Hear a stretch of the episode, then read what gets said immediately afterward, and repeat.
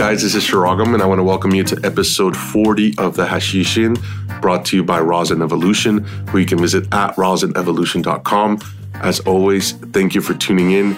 Wishing everyone a great 420. On today's episode, we'll be hearing for the first time from the East Coast as we talk to Stav, Alex, and Hunter of Helios Hash, based in Maine. We talk about their win at the Ego Clash NorCal in the hash category.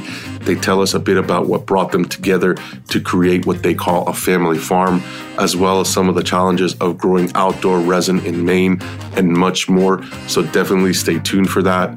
Shout out to all the people who make up our community on Patreon. It still amazes me how many people have helped us out along the way.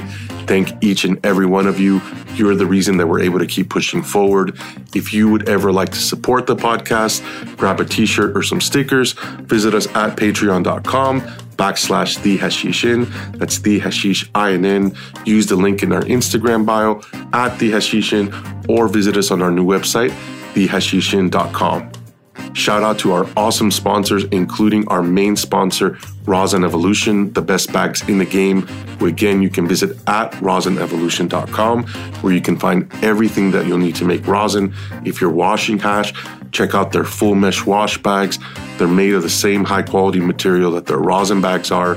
They pride themselves in providing you high quality products at a reasonable price, along with the best customer service around on Instagram at Rosin Evolution 100 on their website, rosinevolution.com.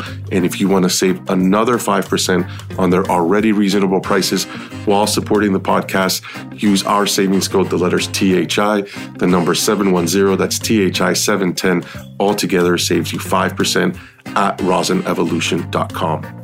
Shout out to our homies and sponsors, Powers Plates, the small batch rosin press company you can visit at powersplates.com or on Instagram at Powers Plates, where you can find not only the highest grade plates on the market, but the best looking ones as well. They have a new batch of their artistic series in their splatter design dropping really soon. So if you're in the market for a rosin press, specifically the highest grade plates around, go to powersplates.com and save $75 off their systems by using our exclusive savings code, the letters THI. Again, THI saves you $75 off all Powersplate systems at powersplates.com. Shout out to Six Star Society, your solventless apparel company, where you can visit at sixstarsociety.com, where you can find all the gear you need to show your love for the resin. They're dropping some new designs today on 420, including new tees and hoodies inspired by the 90s. Expanding on their full melt line, they've come up with some high quality embroidered hoodies, as well as their old school MTV inspired tees and slaps. So if you love hash, and you're looking for some cool gear to express it, check out Six Star Society, where everything is of the finest quality from dab mats to t shirts or even jackets for the washroom.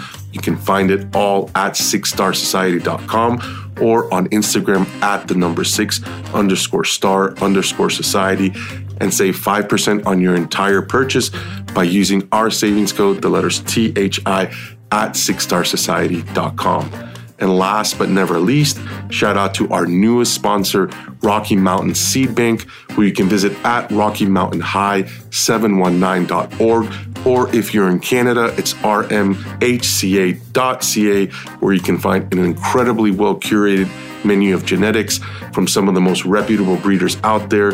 The new drop from Capulator got swooped up quickly, but there are a few packs left if you didn't want to miss out, as well as plenty of gear from the resin powerhouse, Harry Palms, aka Bloom Seed Co., including the Sonic Strawberry, which is a Gary Payton cross to the Strawberry Guava. They also carry in house genetics gear Pheno Addicts gear, Altitude Ranch, and Rocky's own stock. So if you're looking for some killer genetics at a reasonable price, along with great customer service and speedy shipping, visit Rocky Mountain Seed Bank at RockyMountainHigh719.org and use our savings code, the letters THI, to save a generous 25% off your entire order. Again, the letters THI save you a quarter of the price of your order at RockyMountainHigh719.org. Thank you so much for listening, and I hope you enjoy the episode. Welcome to episode 40 of the Hashish Inn. I'm your host, Shirag Mamir. Today, I'm super excited to be here with Stav, Hunter, and Alex of Helios Hash, based out of Southern Maine. You can follow them on Instagram at Helios Hash. That's H E L I O S Hash at Helios Collective or at Hidden Forest Farms. Welcome, guys. I appreciate you guys taking the time to talk, uh, especially after we spoke last time and hearing just how busy you guys are at the farm. So, welcome again. Thanks for having us. Yeah, thank you so much for the opportunity. Thanks, man. Yeah, of course. So last year was only year one of Helios, and you guys made quite a splash of it, capping it with an Ego Clash win in the hash category in NorCal, which congratulations, by the way. Thank you so much. Thank you. Thank you so much. A wild ride. Yeah, it's been a little bit of a time, but I'm assuming you guys are still kind of riding that high from that.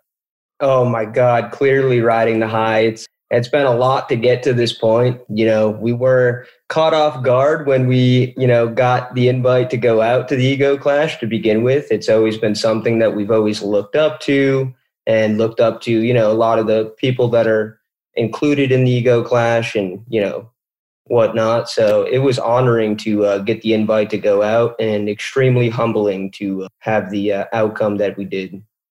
Yeah, that's cool, man. Like I told you last time, honestly, when Brandon announced the winners, I hadn't heard of Helios at the time.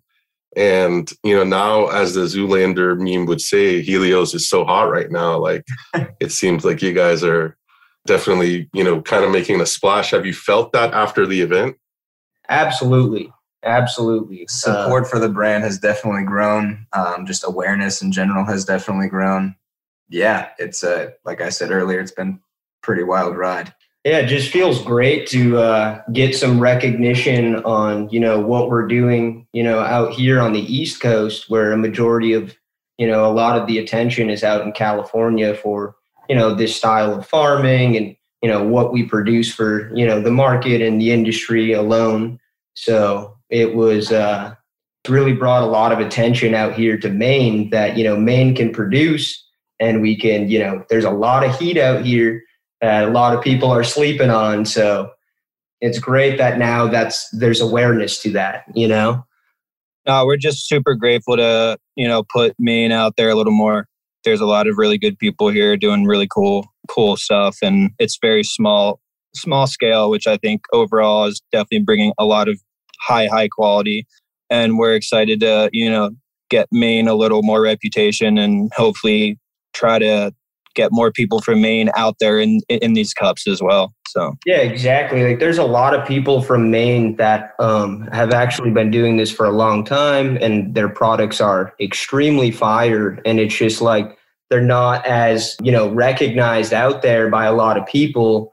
So like we're blessed to be able to you know know all these smaller farmers that you know they at the end of the day they're just trying to grow the best quality product and put out the best quality product and like um, as far as the recognition of it, they don't really they care as you know to an aspect, but it's not like you know their main focus. Their main focus is in the garden, producing quality medicine. So it's great that we have that access out here. And kind of be able to shine that spotlight from other areas of cultivation to Maine, which obviously people wouldn't think of off the off the jump. Yeah, exactly. And I think that was one of the things that was super intriguing to me when you guys did win uh, you know, you guys are the first East Coast guests on the podcast. And I found it super interesting that not only did you come from the East Coast, you did it with sun grown resin, uh, it was single source. So there's a variety of things that uh, I'm excited to jump into with you about. So let's start with the entry. Stav, break down for us what genetics your entry consisted of for the Ego Clash. So our entry was it was a mix. It was a mix of rainbow belts and a mix of ice cream cake. We, you know, went through a bunch of different variations to see what we thought would be our best entry to go in. We figured a mix would be probably uh, putting our best foot forward.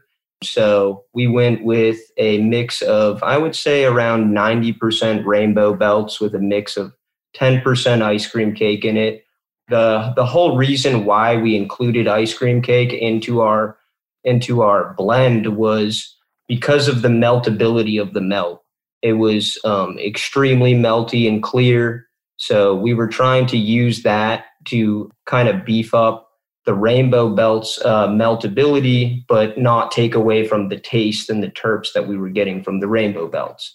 Figured that the ice cream cake complemented extremely well with you know the the backing of the moonbow on the uh, rainbow belts. So overall, um, it checked all of our boxes that we were looking for, as far as you know the meltability of the melt, you know how uh, the flavors all you know came together. Um, it was it was great to have layers that you know when you would try the hash, you would get immediately you would get the skittles on the front and then you'd get the back end of the moonbow complementing more with ice cream cake but that's kind of what our entry was and that was what we thought to put our best foot forward with what we had access to and were all three of you and possibly even more uh, of you part of the process of kind of finding the this combination that ended up being the winner absolutely man i mean honestly it took us like you know, we only had a few days to like come together to really figure it out. So we all, you know, sat at the table. At the end of the day, we brought out all of our melt, you know, to see what was going to be our best option to put forward. And everyone's weighing in. We had all of these different mixes and all of the above. And everyone's like, no, I like this one. I like that one. We kind of did it. So it was like all of our mixes were numbered like one through 10 so we could kind of go through and be like, oh, I like number five and I like number four. But only like, you know, one or two of us really knew what um, was in that mix. So it was kind of giving, you know, the best um, opinion um, that we could get out of everyone was, you know, just letting them try it themselves and see what they say. And narrow it down from there. And kind of collectively, all of our opinion directed towards that mix so um, that it was, you know, it was clear as day that that was that was what we were going to go with. Yeah, so that's kind of cool. So if I'm understanding correctly, sometimes you were blind testing it, and Absolutely. then most of us were blind yeah. testing actually. Yeah, it was like we don't know what's going to be in this to give us, you know, the best way to essentially judge our own product. Hunter, talk to me about the Skittles terps because when I spoke to Stav and Dimitri last time, they were talking about how that was part of what they wanted to present in the entry. And, you know, it's such a unique terp. And one thing that really stood out to me was that your entry was, I would say, within like the last five to 10 samples at the Ego Clash. And yeah, obviously, like the last five. yeah, but it obviously still made like an impression um, on a bunch of people that I presume smoke a lot of hash. So, what is it that you think it is about Skittles terps that you thought would do well? Honestly, man, we were trying to take whatever we had and put our, our best foot forward. Like Stav was saying, we didn't really have much time beforehand. So we kind of had what we had in our freezers and went with the best, you know, option we could.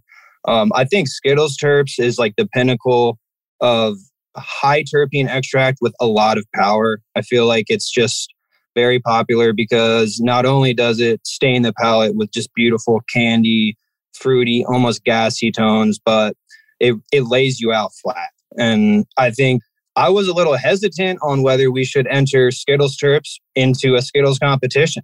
I was kind of thinking, wow, it's going to be Skittles blowout. Like you know, I, we we were just hopeful and grateful right. to be there, but really just hoping that hey, man, if if people could have wished it was you know melted better or tasted better, at least you know we knew that it was a palate stainer. You know what I mean? Whether it's not hype or hype has a lot to do with how you do at these competitions. You know what I mean? And being on the East Coast, our trends are a little different than like you know the West Coast. Like some people are like just done with certain flavors. So you never know how your entry is going to add up out there and how everyone else is feeling in different parts of the country, you know, with what flavor is hot and what flavor is not. And like I was telling like everyone there, it's such a good group of people. The hash is so fierce. It really is like who put what on the table that day. We definitely knew Skittles were going to come with some strong terps and get people irie for sure. So that's right. That's kind of what we went with. So here's something so interesting to me that I remember before the actual judging started. Uh, you came up to me and you were like, "Hey, check out these two rosins," and it ended up being the two phenos of the rainbow belts. I think that you guys used, and although they were both really good, uh, I told Stav that I ended up liking like the quote unquote gassier one more. So I'm curious, like why you guys decided to combine two of those phenos to represent those terps. I mean, I guess there's a rare phenotype that goes around that was in Maine, and it's just a really, really slow growing plant. But in my opinion, it had better terps from. But that's just what I'm looking for. I was I'm not looking for gassy Z terps. I'm looking for like the Z cut terp in a different form. So the sweeter, slower growing one is the one that we went with. Unfortunately, it doesn't exist anymore because yeah. it barely was alive. Honestly, the whole time, it was. It's definitely meant to come and go for sure. But the other one is like I believe the archive cut, which you know I think more people have. It grows a little better for sure, but we were thinking, hey, you know, let's put something a little different into it. Like that's more personable to us and from me. So, you know, it, it's tough though. Like you said, you know, you picked out the other one, and I feel like depending on the person, it could go either way. But we ended up going with that sweeter, like I feel like a little more palate staining sweet terp that stayed a little longer. But it was a tough, it was a tough choice for sure.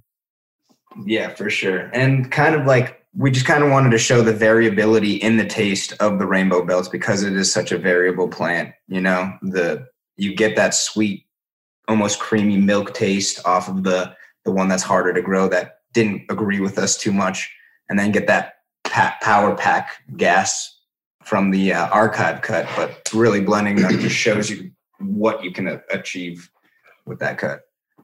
Yeah, no, that's cool, man. I, I was just wondering like what the the thought was behind that because obviously it worked, you know. So going back to what you were talking about, the ice cream cake and the meltability stuff, it's funny because that word kind of sounds made up, but it's actually uh, uh, like a real word. yeah. it just means the capacity or the extent to which something melts, you know, basically. But since you did include the ice cream cake mostly for that factor, this is something I asked you last time is obviously you feel that at the correct ratio, a meltier strain will bring more meltiness or at least a look of meltiness to a less melty strain possibly.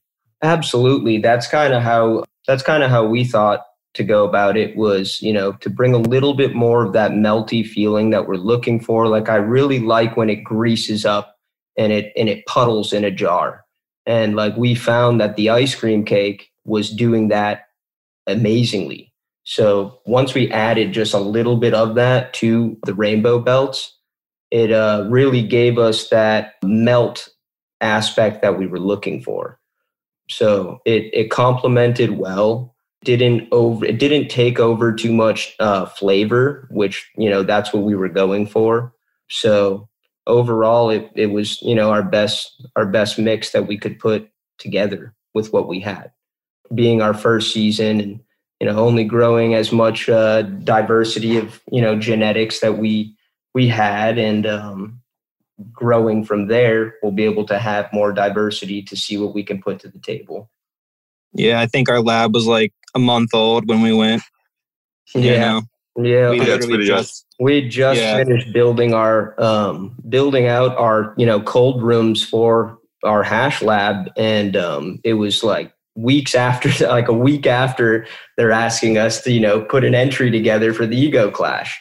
And we're like oh man like yeah, we're just with- getting started in here. Like i don't know what uh, you know how do we approach this? So we all put our heads together and um, it was a collective effort just like everything we do. It's uh, collectively done. It's not it's not you know weighed out by one person. You know gives us uh, a better approach to things when we all can bounce opinions off each other. You know what I mean? Many hands make light work is the idea behind the Helios Collective for sure.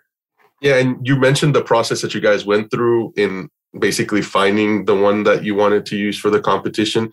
But a thing that I found funny was that you said once you got to the Ego Clash and saw like the actual judging less intimidated almost or more comfortable because you guys almost had more benchmarks or more points that you were judging than even at the ego clash yeah i think we were a lot harsher on ourselves um, just because we have that standard you know we're always holding ourselves to the highest standard we can possibly be so we're you know judging it as harshly as we possibly can which um, allowed us to have a more in-depth form of judging which gave us, you know, I feel like a better foot forward with our entry.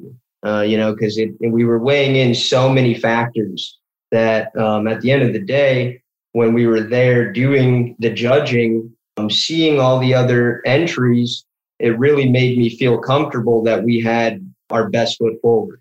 You almost like mimic the process of the ego clash to get our entry. So it was almost like a trial run within our own uh, within our own doors, so to speak.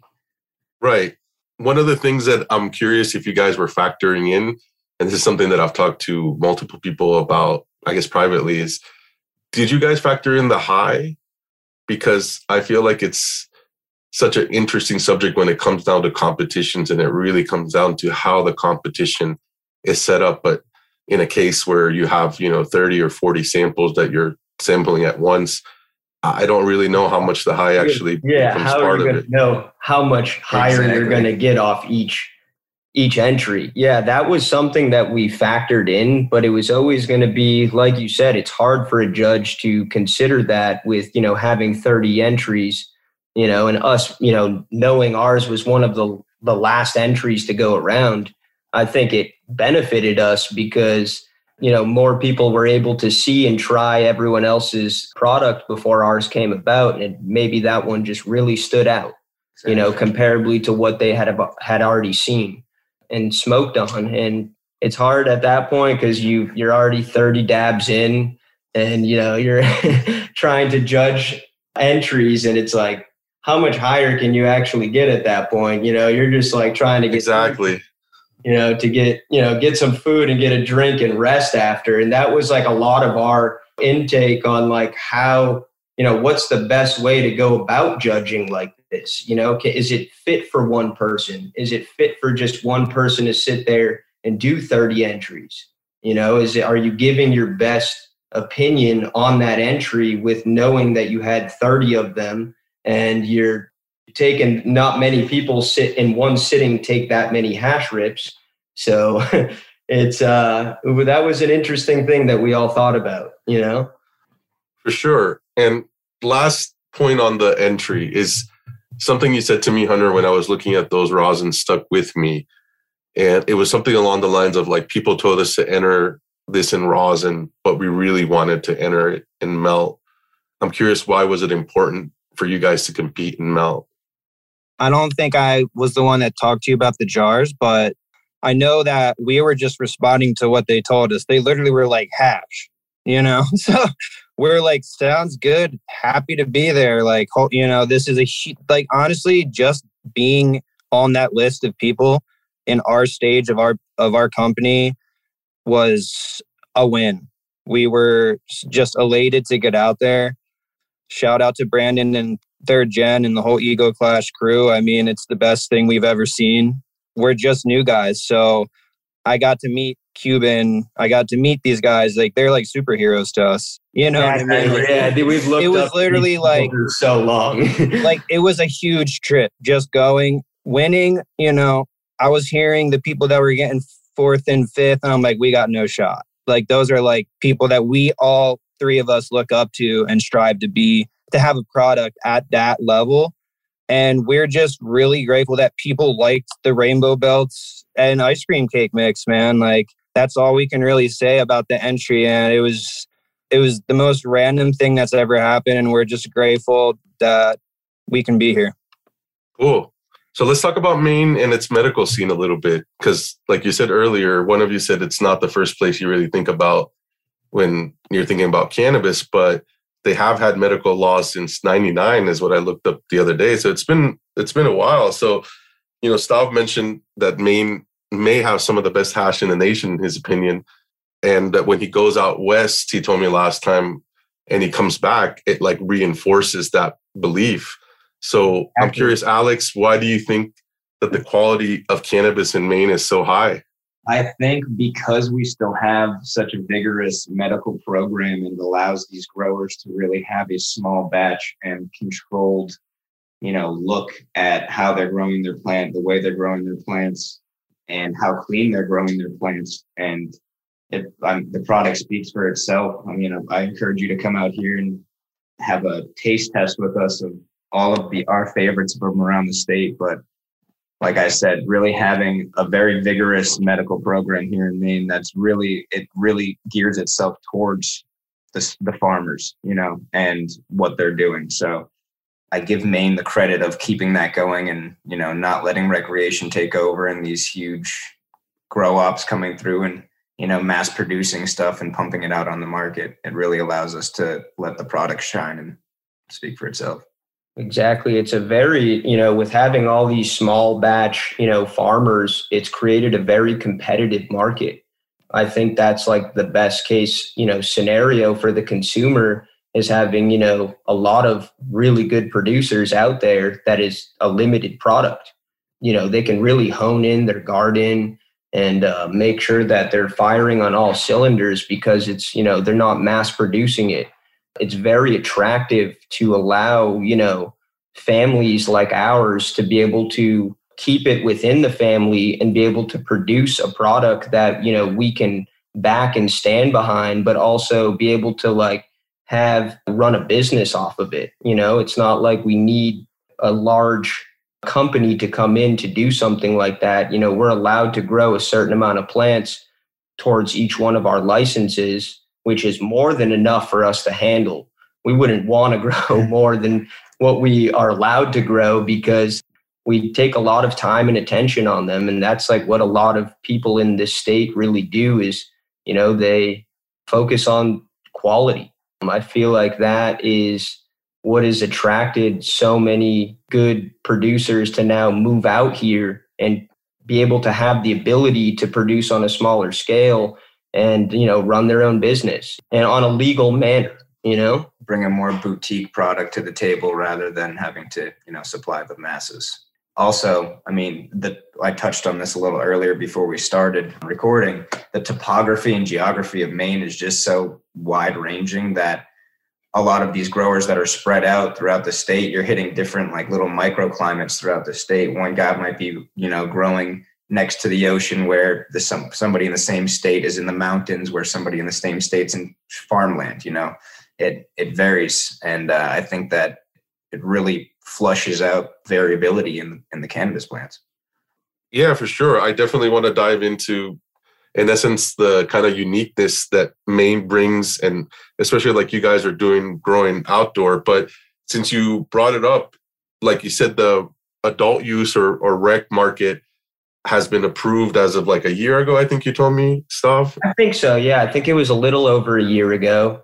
And I asked you if you guys uh, had thought about or were concerned about your state, what happens to the, a lot of the other states, in that they start off medical and then rec comes in and kind of makes that much more complicated or even unfeasible for the medical market. But you said that you thought that Maine would be a type of place where people would possibly like fight that or absolutely. I mean all of these you know smaller farmers are are vocal about preserving program that we run because it would it is a large portion of the state.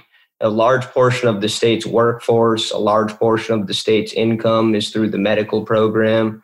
There's so many providers within one state that it all of these farmers now when there's legislation that tries to come in we're all everyone's going out to the courthouses you know they're speaking they're vocal. You know there's groups now that are formed in in maine to be active in all of these aspects to you know preserve the program as best as possible. And um, that's you know what we all want to do is to try and preserve the program and do everything we can to allow that to happen because it just attracts more people to want to be a part of the program because you know this is something that has been taken away from so many other states out there, like California, for instance. Like it killed so many of these small businesses because, you know, if you didn't have the capital or the backing to be able to, you know, get into the adult use industry, you basically couldn't do it legally. In our position, we would it it allows us to be able to do that, um, which is a blessing. You know, it allows us to you know grow and cultivate and do what we love, but be able to make a living off of it. And Maine as a whole is very much like geared towards the agricultural um, way of life. Like there's still family farms that have been there for hundred plus years that are still like in the family and it makes up a large portion of the state is just agricultural in general. Yeah, so the entire state is primarily agriculture. Where our farm is located, everyone around us has been there for over seven generations. Yeah. They've been there since like the 1600s.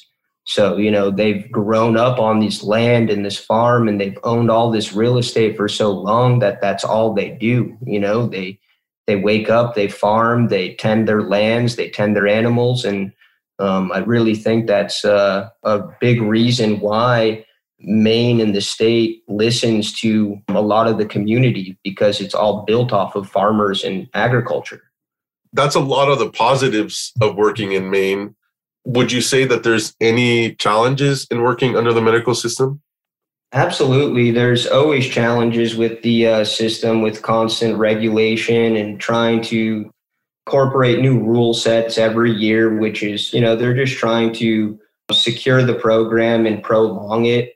But there's certain ways that they could eliminate the program. But that's what all of us farmers and, and other growers out there and providers all come together and they actually, we come up with a different form of rules that we provide to them. And then we kind of hear each other out on a board but as far as, you know, challenges within our program right now, our program has basically been the same for years at this point. There hasn't been much more stipulation that has been put into it, which has allowed us to be able to do what we can and have the flexibility that they allow us to have but also just to make sure that we're doing the right things. Like at the end of the day, the state is there to make sure that we stay in business. They're not to try and take us out of business.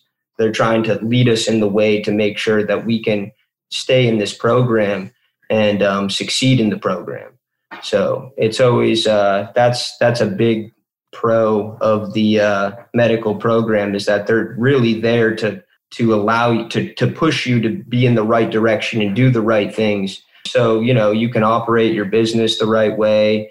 Um, they really just want to make sure that things are recorded and there's not, you know, it's going to legal uh, patients, for instance. Exactly. That's the hardest aspect in our state is making sure that, you know, all patients are getting what they can from us when you know we're providers so we can't get to every patient out there. So it's uh it's very tough in that aspect.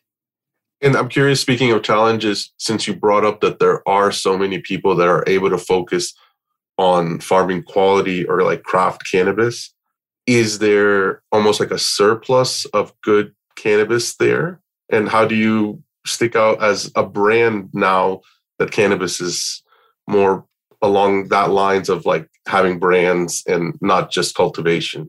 Well, there's no surplus because like it's so limited that people can actually produce to begin with. When we do provide, there's only only so much that we can put out there. So um, it really does get confiscated up really quickly um, because you can only produce so much, you know, which has allowed us to hone in the quality. Especially with our like biggest area of cultivation is our outdoor. We can only do that once a year. So yeah, you know, so it's, it's seasonal. Yeah. So it's all seasonal growing for what we do, and um, there are providers. A lot, a majority of the providers in our state are growing indoor because of that reasoning. It allows them to operate year round, but we see that the outdoor is more of our, you know, aspect of things that we. That's our vision you know, and our passion is more of the regenerative style of farming. Yeah, it's a way to incorporate our favorite hobby and pastime, which is smoking hash and benefiting the earth at the same time while making a living. So it's a good combination of all of it. Yeah, I agree with that. What do you guys think about taking a smoke break? Love it. I love it. I love that. Shout out to our homies and sponsors, Powers Plates, the small batch rosin press company, where you can visit at powersplates.com. I'm always talking about how small batch Powers Plates is, and that's because it's literally just Scott and his passion for creating the highest grade tool he can for those craftsmen and women who value using quality in their craft. One of the challenges of being small batch is that there's never enough. So if you've been waiting for the newest drop, it's coming really soon and they're bringing the heat with a variety of their artistic series plates, including their popular splatter design, very similar to the one that the crew from Helios Hash uses, which, as you'll hear, is the only one that they trust to press their award winning hash. So if you're in the market for a rosin press, go grab your favorite hash makers favorite hash makers rosin press at powersplates.com or on Instagram at powersplates and save $75 off all their presses by using our exclusive savings code, the letters THI. Again, THI saves you $75 at powersplates.com. Thank you for listening, and I hope you enjoy the rest of the episode. So, Alex and Stav, you and your youngest brother, Dimitri, came out to Maine after COVID to start up this farm. And even though you're not from Maine, you grew up right outside of Maine. I'm curious, how about you, Hunter? Are you from the area? So I'm originally from Pennsylvania. My grandparents have had a spot in Maine since I've been born. So I spent my summers up here since I've been, you know, one. But I moved out here about five or so years ago and started a personal farm and homestead, Hidden Forest Farms. By chance, ran into these gentlemen, and that's kind of how this whole thing started. Is we just kind of both we kind of gravitated towards each other with the whole uh, theory that we want to do, which is overall show the world that regenerative cannabis is efficient, can basically have a business plan behind it, and also bring extremely high quality resin and hopefully show the industry here, especially in Maine, that there's a more carbon friendly way to produce high quality cannabis and plenty of it as well. So that's kind of my whole story and how we all met. From our conversation last time, I gathered that one of the biggest motivators outside of growing the highest grade resin that you could in this regenerative style, another goal of yours seems to be sustainability. Did that tie in at all with like COVID? Maybe not itself, but just the idea of something like that in the future kind of happening, or what was the motivation? I mean, absolutely. I mean, COVID hit and we are like, okay, well, we need to be able to produce all of our own vegetables, all of our everything that we consume essentially. So that was what we've always had our own personal gardens and have farmed, you know, growing up. Our uncle has always had a large farm that we operated on since we were kids up in upstate New York. So and Stav and I actually uh, grew up living half of the, our time in Greece, where our family, that's where our family's from. They operated a vineyard in olives. They would produce olive oil. So we literally grew up in the vineyard, stomping on grapes, making wine, picking olives from the tree and eating them. And then came over here. My uncle had a farm in upstate New York. We actually still have a farm that raises lambs because our family obviously loves lamb. So it's just uh, sustainability has always kind of been in the you know background of our minds, but once you see how fragile everything is and like how a grain of sand like I don't want to minimize COVID at all, but like that one thing messed the entire system up. You really get motivated to, you know, yeah, be able things to into perspective yeah. to us. Like, okay, so it pushed us to, you know, want our own personal farm and be able to do it ourselves. And we knew about Hunter and Hidden Forest and what they've, you know, accomplished in the time that they've been in Maine. And we aligned on all of our theory and our vision and our passion and we figured it would be best all coming together with a collective effort to achieve, you know, what we're trying to achieve with this common goal of sustainability with regenerative farming and, you know, reducing our carbon footprint in every sort of way we possibly can and, you know, being able to provide for ourselves. And Hunter, as the director of cultivation and having helped design and structure the regenerative program at Helios, talk to us about some of the practices that you set in place. We're trying to uh, return cannabis growing and cultivating to native soils. So we can actually regenerate our native soils, cut down on peat usage. And with my farm, that's kind of what we've done. You know, my personal farm, we we bought for very cheap because it was a logging industry kind of uh, issue. So the owner sold it and logged it and just got left there, and no one wanted it. Um, and then me and my partner Matt over at Hidden Forest, that's my 50 50 partner. Shout out to Matt. Purchased that property, first thing we've ever bought, uh, and went up there and ripped the generator grow without a well, drove in water, kind of built up our regenerative soil company through that whole approach, but just slowly build up that property to what it is now. And it produces amazing cannabis at the same time. Also provides an avenue for people who aren't a giant company already or a giant real estate company to enter the Maine cannabis medical program and purchase land and be a landowner and run their own farm. So that kind of like what Stav was saying about how it's just an appealing program for the most part. You know, that's what happened to me. I was like, this is my dream. You know, this is how we live our dream. So um, we came up there.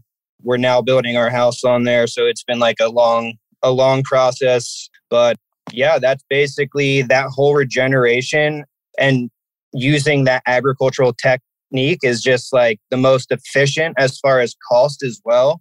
And that's the one thing that like as a small business owner is very crucial is how much it costs you to produce cannabis. So that whole regenerative way of growing is definitely, I feel like, a way that we want to illuminate to everyone. And as I understand, part of regenerative style of farming, uh, it's in part, like you said, about reducing carbon footprints, but also about closing loops. How do you do that on a farm that you're just getting started on, like Helios? So, yeah, you know, it's always like, it's always a struggle when you're starting something from uh, scratch, you know, and uh, the first thing to closing loops, I'd, I'd say the easiest way anyone out here listening to this could close loops at their house, their farm, whatever, is just making their own compost. And it's as old as the age of time. It's not anything new, but it's a slept on way to take your waste and you can potentially create nutrient content, but you can definitely inoculate your whole farm with a small amount of compost. We both rely on compost as our driving force. That is the ultimate loop being being closed, I'd say.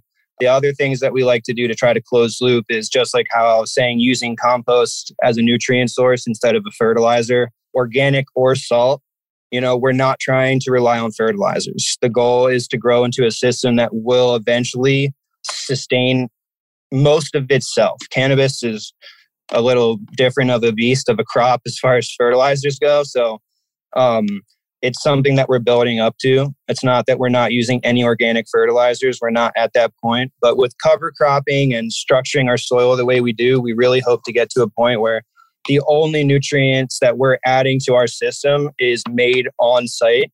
But currently, we do our composts. We're about to start a chicken project over there, which at Hidden Forest, we run uh, Freedom Ranger chickens. So they're a GMO free, free range chicken that we do for meat. Um, they also fertilize our fields, they work IPM for us. So integrating animals, doing our compost projects, using cover crop and also harvesting for resin in itself is regenerative. I know um, Kush Kirk has been on this tip forever, but he put it in in like a pretty good sense of you're only taking uh, the trichome heads off this plant. The rest of the plant, all that carbon is being put back into our beds every single year. So I think specifically harvesting for resin offers a whole nother aspect of putting the carbon back into your system.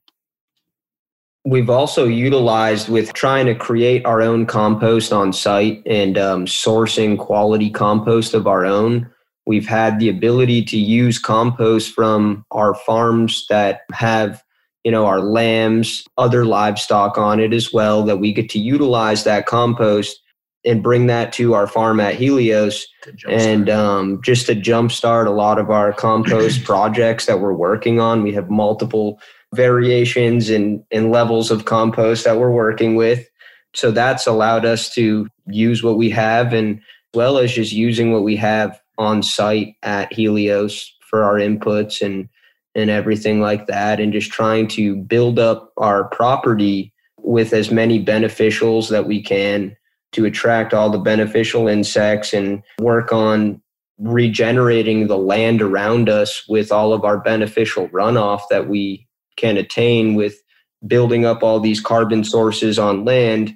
Our our property that we got for Helios actually was there was a huge wildfire back in the 1940s so it basically eliminated everything on that land that was had any living life on it really. So it's like a giant sand pit. it kind of was like a clean slate for us to like start um, our farm and build all of our soil horizons that we needed and and put in our beds that we needed to you know have a whole acre of essentially mounds and beds that we put in and made soil by hand with all of our compost to just really build up the land to regenerate and and grow as we grow you know?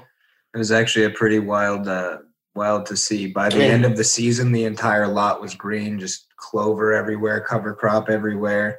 When at the beginning it was really this silty you know sand no yeah. cover crop. And then throughout the season it just grew and grew and grew into this so know, every lush. year it'll you know we're going to grow bigger and and benefit everything around us. And and um, I just think that, you know, just this only being our first season out, our quality can only get better as we go. You know, we, we know the land, we have everything in our infrastructure to just continue to progress forward.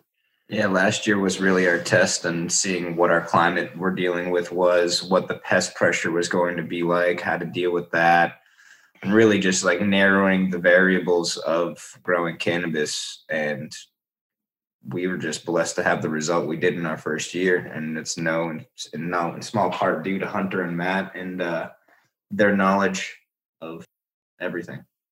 So, Hunter, relating this back to you talking about being at the hidden forest farms for a while now, and it taking some time for this to build up, and then hearing this right now, where in a year it's come already a long way. How much time do you feel like it'll take to really kind of cement the program?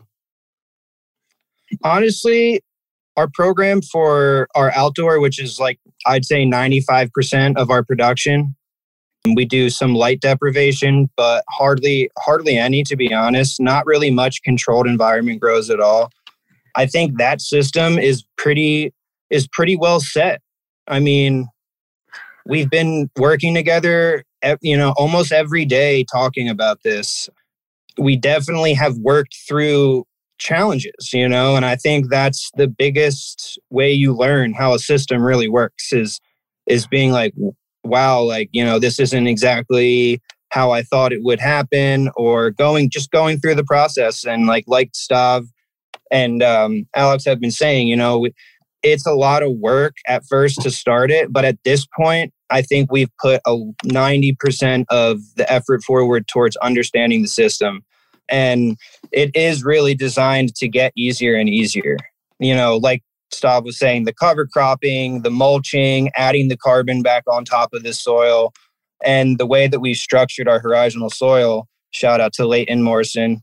We have been able to make a system that will govern itself, how nature does.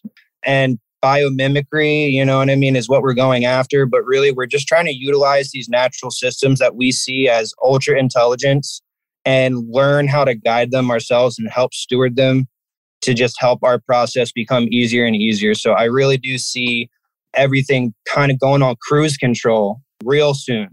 Hidden Forest is is like my little baby, you know. That'll always be very very special to me and my partner Matt, but I will say being a part of Helios has been spectacular as well and a different thing, you know. It's a different thing and working as a team is in my opinion how humans are meant to interact. I, I like working as a team. It's always an ego check. It's always just improving me as a human being. Um, and I feel like as growers coming from potential black markets, potential hiding, you know, growing up with no science, with no help at all, us growers have been really like spread apart and isolated.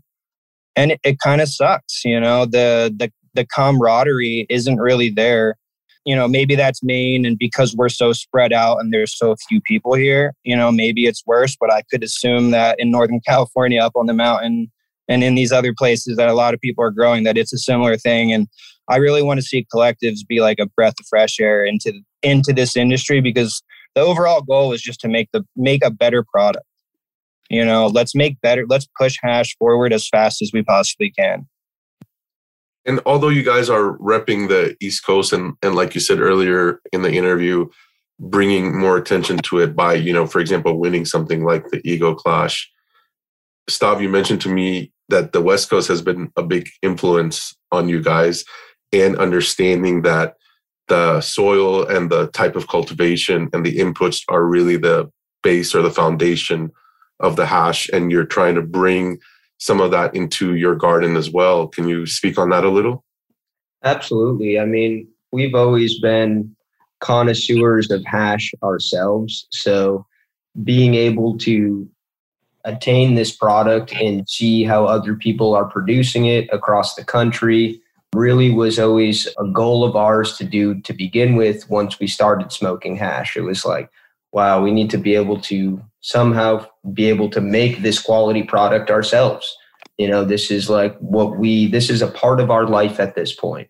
So we always, for years, you know, we developed relationships and connections and had always um, been back and forth from, you know, the West Coast to the East Coast just so we can, you know, attain the quality meds that we were looking for, as well as, you know, network and gain relationships in the same type of vision and um, quality product that we wanted. You know, um, it really matters who you know to be able to get the best stuff that you're looking for. And I really think having a diverse palette of quality hash out there really allowed us to go in the direction that we were in to our style, our method, our theory behind it. Um, it really matters about the inputs and the style you're cultivating to be able to uh, produce the quality of medicine that we're looking for. So it was big for us to, you know, try and meet these, you know, people that we have either gotten their hash before and really looked up to it, or also understanding their theory and how they go about it. And um, it was really cool. Hunter and I actually went out to visit Brandon from Kushkirk over. And uh, it was really cool to kind of see how his farm works and the inputs that he does and everything like that. And it was really just reassuring that, you know, everything that we know and that we've done is really, you know, the same. You know, it's nothing different. We're doing the same exact thing. And uh, it was really reassuring to all of us.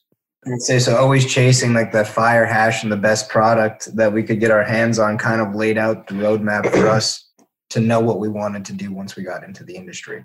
It kind of like paved the way of how we wanted to do things, the style we wanted to go, and the product that we were looking for at the end of the day. You know, even with all this knowledge, I found it super interesting. Uh, Stav mentioned that you guys also work with an agronomist. What do you feel like that brings to your program, Alex? it's the perfect combination of you know the ancient agricultural methods that we're implementing on our farm as well as modern science it's it really gives us an in-depth look of how our soils are doing how they're progressing what they're deficient in everything that a healthy plant entails you know it gives us a not like a a forward view on things but we can assess problems and address them before anything shows signs of anything. So, you know, it really just fills in the gaps of what the ancients were doing and what we have uh, access to nowadays. Yeah, it really keeps us dialed and on track with what we're doing. Just makes us, you know, continue to know, like Alex said, problems before they approach, or if there is a problem, we can eliminate right away that, you know, it's not something in the soil, it's not an unbalanced issue or, you know, a deficiency or anything like that. It really gives us a, an eliminating factor to yeah. problems and be able to structure forward. Testing is crucial. We use microbiologists, entomologists, 100% reach out to these experts. The challenge is some of these experts are just getting into cannabis. So we've been able to foster a really awesome open style relationship with certain people where we're both learning and it's really helped taking away the guesswork from from any situation just really helps I can get in this forever, but cannabis strains are so different. We taste it, we smell it, we see it as growers.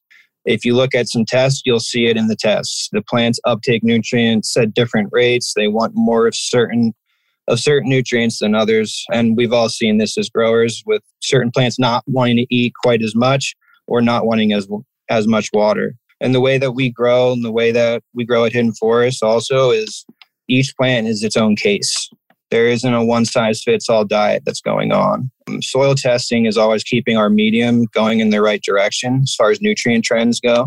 Uh, we're always putting out our version of our microbes that we collect and we make with our compost.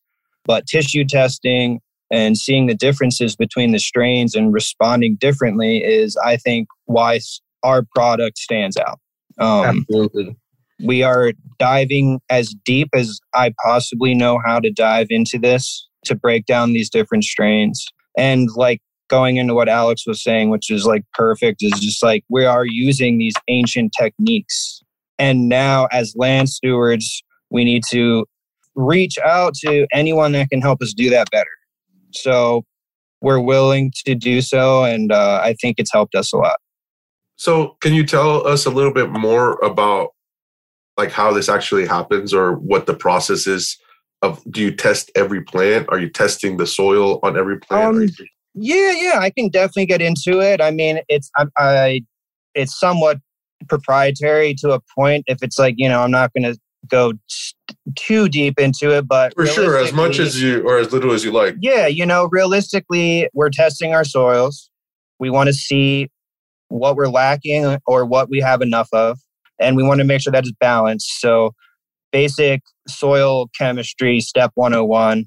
You know, we structure and make our own soils. We test our soils to make sure that they're balanced or going in the right direction that we want for our crops.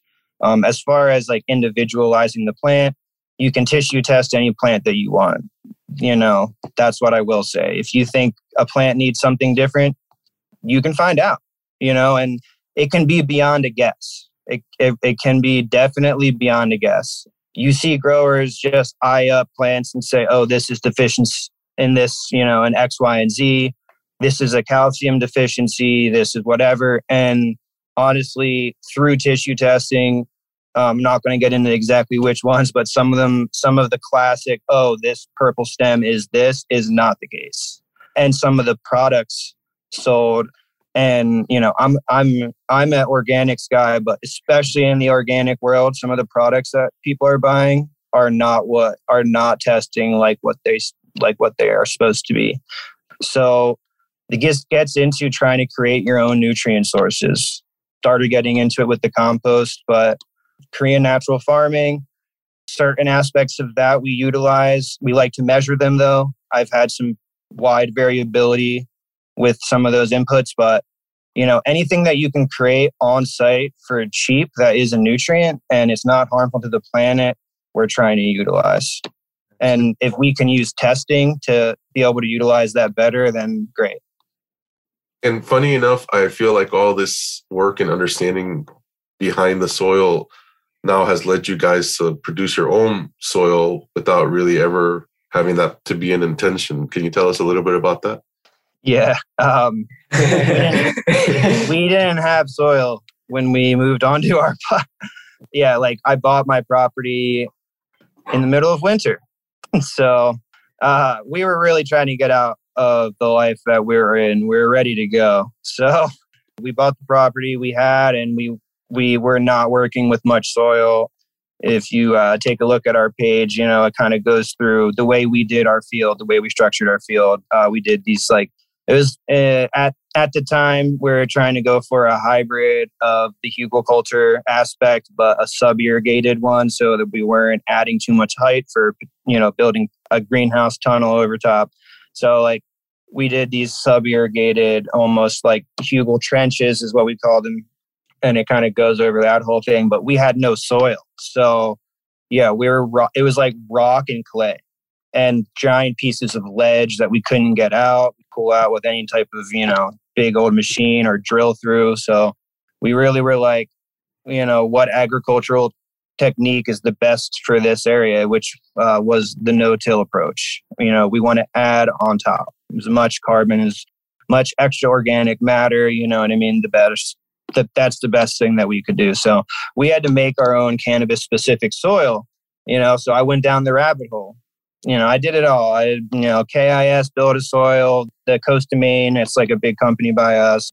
A lot of people. And I've done the Coots mix, like a lot of these classic mixes. We tried them out our first year. We went through a lot of them. We ended up developing our own recipe without soil testing, just based off of like, you know, grower intuition and just like trying it out and it worked for a while in our no-till system but then we had to basically learn the chemistry side of everything and go through soil testing. And you know i think a lot of growers have gotten to the point where their no-till system isn't working as far as nutrients and they don't know what to do because a lot of organic guys are like against feeding and so they don't know what to do. They're like if this isn't working and water only isn't going to fix it i'm kind of screwed here.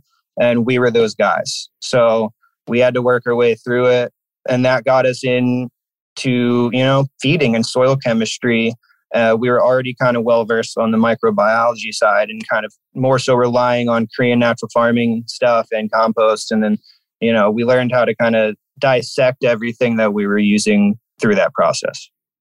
Cool. And i think if anything it also just creates a diversification for your farms. And Stav shared with me that it also creates a cool dynamic where uh, you have these like sister farms that you can work with, and sometimes you can even provide that soil to them and have that kind of continuation of not only genetics but what's basically growing the plants as well. Absolutely, and it, it, it all ties back into fortifying our medical program as well. We want good growers that we're friends with that are making good moral decisions who aren't spraying pesticides and they're trying to do the best they can and their products are really good. We want to show them the power of solventless extracts. We want to help them get that on on shelves. We want to process it for them. We want to give them soil. We want to support the market. We want the market to be fierce and competitive and that's just it's just going to push hash. Our main kind of goal is like to supersede the ego of the individual company we want things to be not about the individual. We want things just to be about the hash. We just want the hash to be better and getting better. That's it. I don't care if it's one person or three people, you know, or five people. I don't. I don't care. Um, I just want the goal to be about the plant and pushing the plant and hash. Yeah, I mean, I think that that's what it comes down to, you know. So let's talk a little bit about the resin. You guys grow in a variety of settings. I mean, like you said, most of it is outdoor. I know, Stav, you mentioned there's a small indoor that's used maybe like during the off peak times as yep. well. What have you guys seen from the resin in these varied settings? The full term has been the best. Yep, yep full term is sure. by far the best resin that we have harvested, I'd say. And it's clear best with quality. To, yeah, it's the best quality. Yields. Able to see it. Yeah everything um, with you know backed with indoor his the meltability like i know that i said that. It's it's way more melty it's outside. It's a lot more terpy. It, it greases a lot more. It's that grease that you're looking for. It is strain dependent but like hunter said overall yields are better. Quality of the hash is better. Um, I feel like indoor, you're really getting more of a maybe a cleaner um, melt with not having as many contaminants in it. But as far as the quality of the melt in general, I, in my opinion, and what we've experienced, um, sun grown produces the best.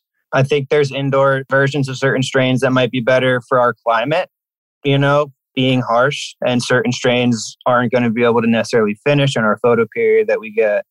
But as far as the strains that we can run, which we have to go through them to find them, it's that's why not there's, there's not a lot of people doing this in Maine because it is pretty challenging. There's a few issues with our season that you have to really like you know work with. So the strains though that do well that don't mold that we don't lose crop to and that produce very very good resin i think those are better outdoor than indoor even with knowing that i've run indoor strains myself and been like damn i think this one might be a little better as an indoor strain but I feel like the ones that we run, that's not really the case. Couldn't agree more. So, Alex, you brought up earlier about taking this first year to figure out things like pest pressure, which I'm curious about. But you you also made a comment in your Instagram that said thriving in your zone, which I think is interesting because, like you were saying, Hunter, it's not that easy, I would assume, to grow sun grown resin in Maine because the seasons maybe can be a little extreme. So tell us, short, let's yeah. just start where like what is a season in Maine? Like how long how long is it? I mean, it's so variable. It, it, it varies from year to year. Like we could have an early snow in, you know, we've had it as early as mid October when, you know, obviously you're still harvesting a lot of your plants. Like that's not uncommon for us to have a snow then. So it, it varies from year to year our springs are you know pretty rainy and, and mild here. So you know it gives us a good head start and in our light deprivation greenhouses to see what kind of like we're dealing with there. But uh a season's very short. It's like three to four months here that you really get to be outside and give it your all in the, that short little period of time. We can plant around june. We can come like outside into like a greenhouse with a basic heater into it like halfway through May or a nicer heater like in the beginning of May. But it's short, it's fast, timing is crucial. I've learned that the hard way where my plants were just way too small. Like I was just like, wow.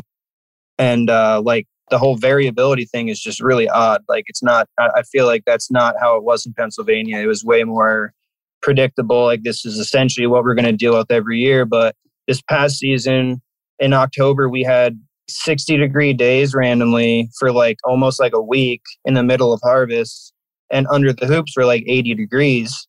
And the week before it was literally freezing three nights in a row.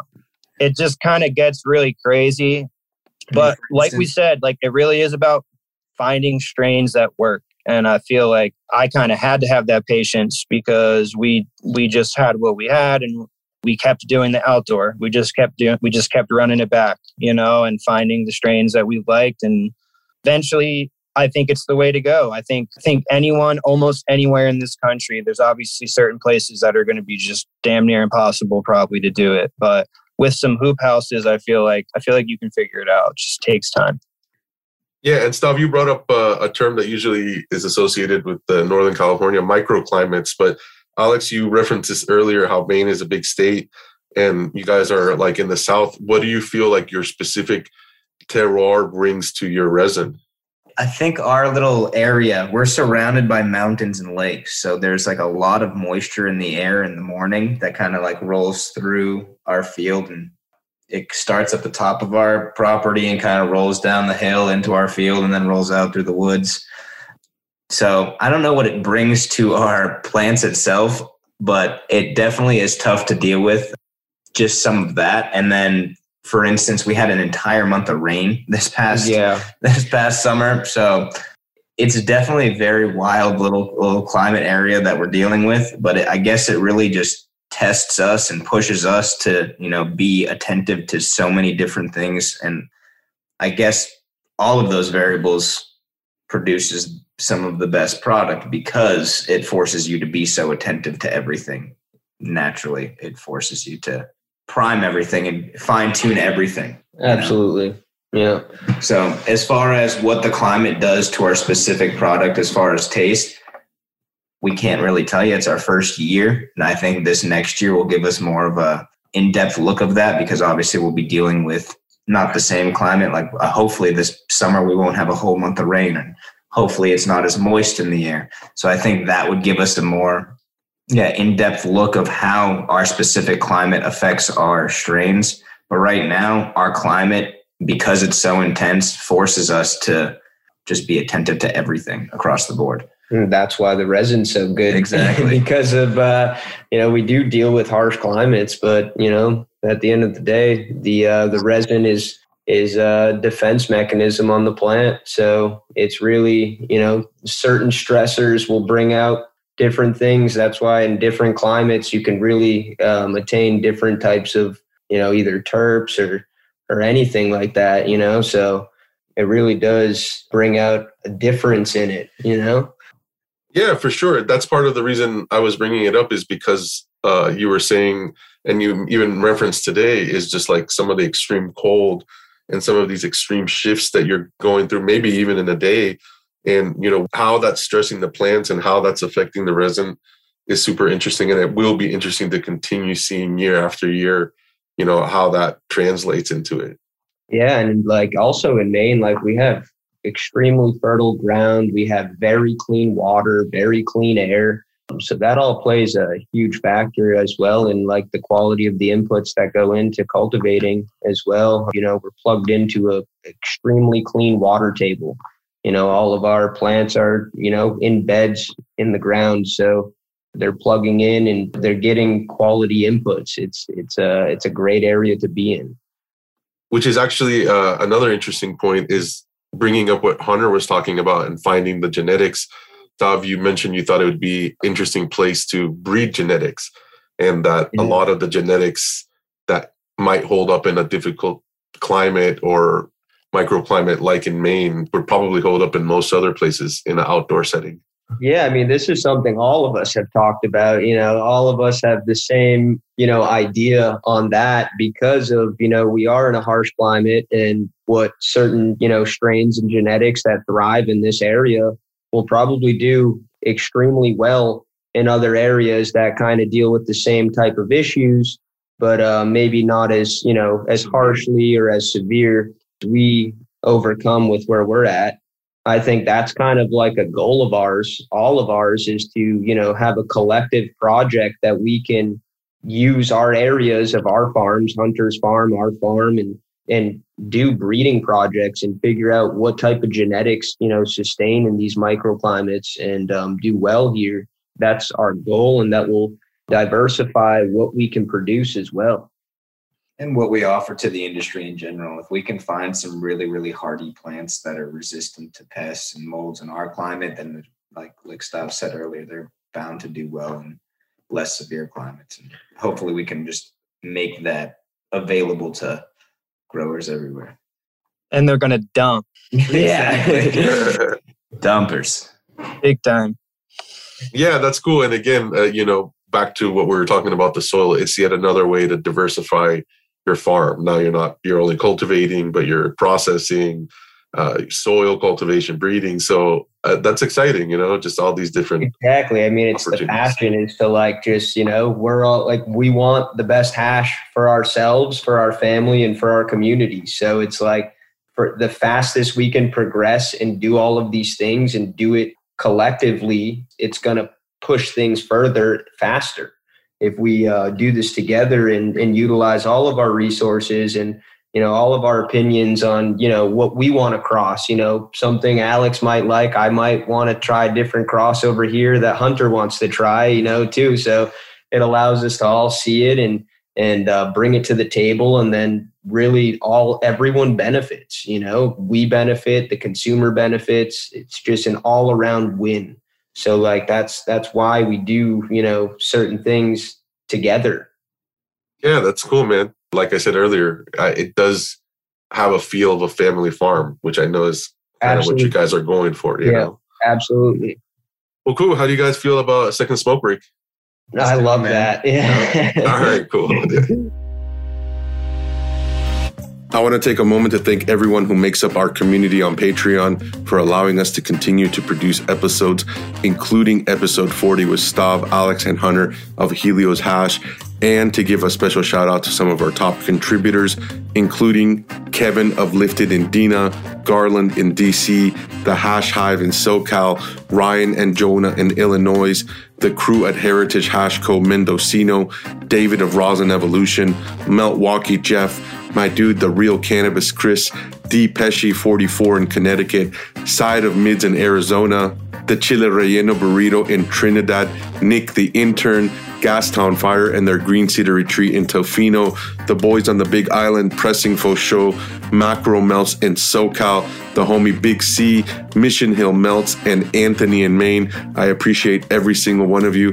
Now back to the episode. All right, cool. So let's talk about hash you guys have referred to yourselves as hash collectors, a term that I like, and I wish I had the discipline to be a collector myself. But what does that mean to you guys?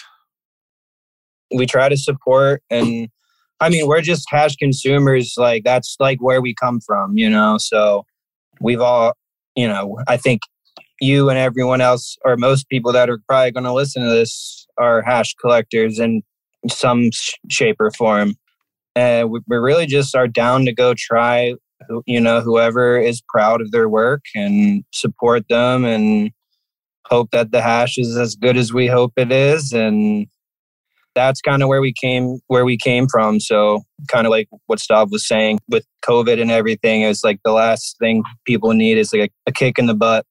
Uh you know let's get all of our own quality and everything so yeah, I really like to enjoy what other people put forward. Like Hunter said, it's like you know, it's a it's showing like all of your love and attention into a product, and you know, solventless. I feel like is the best form to show that you know the farmer did the right job. If the quality is there that you know that we're looking for, it's really showcasing that you did the right things in your garden. That's really what uh, it comes down to being able to have diversity of other hash that we've tried out there, it really is nice to enjoy other people's hash that you know they've put in the love and the time and did the right things to meet the quality product that we like and the fruits of their labor so to speak. Exactly. That's like hunter said that's where we came from and you know we've always wanted to have the best hash and i've always been trying to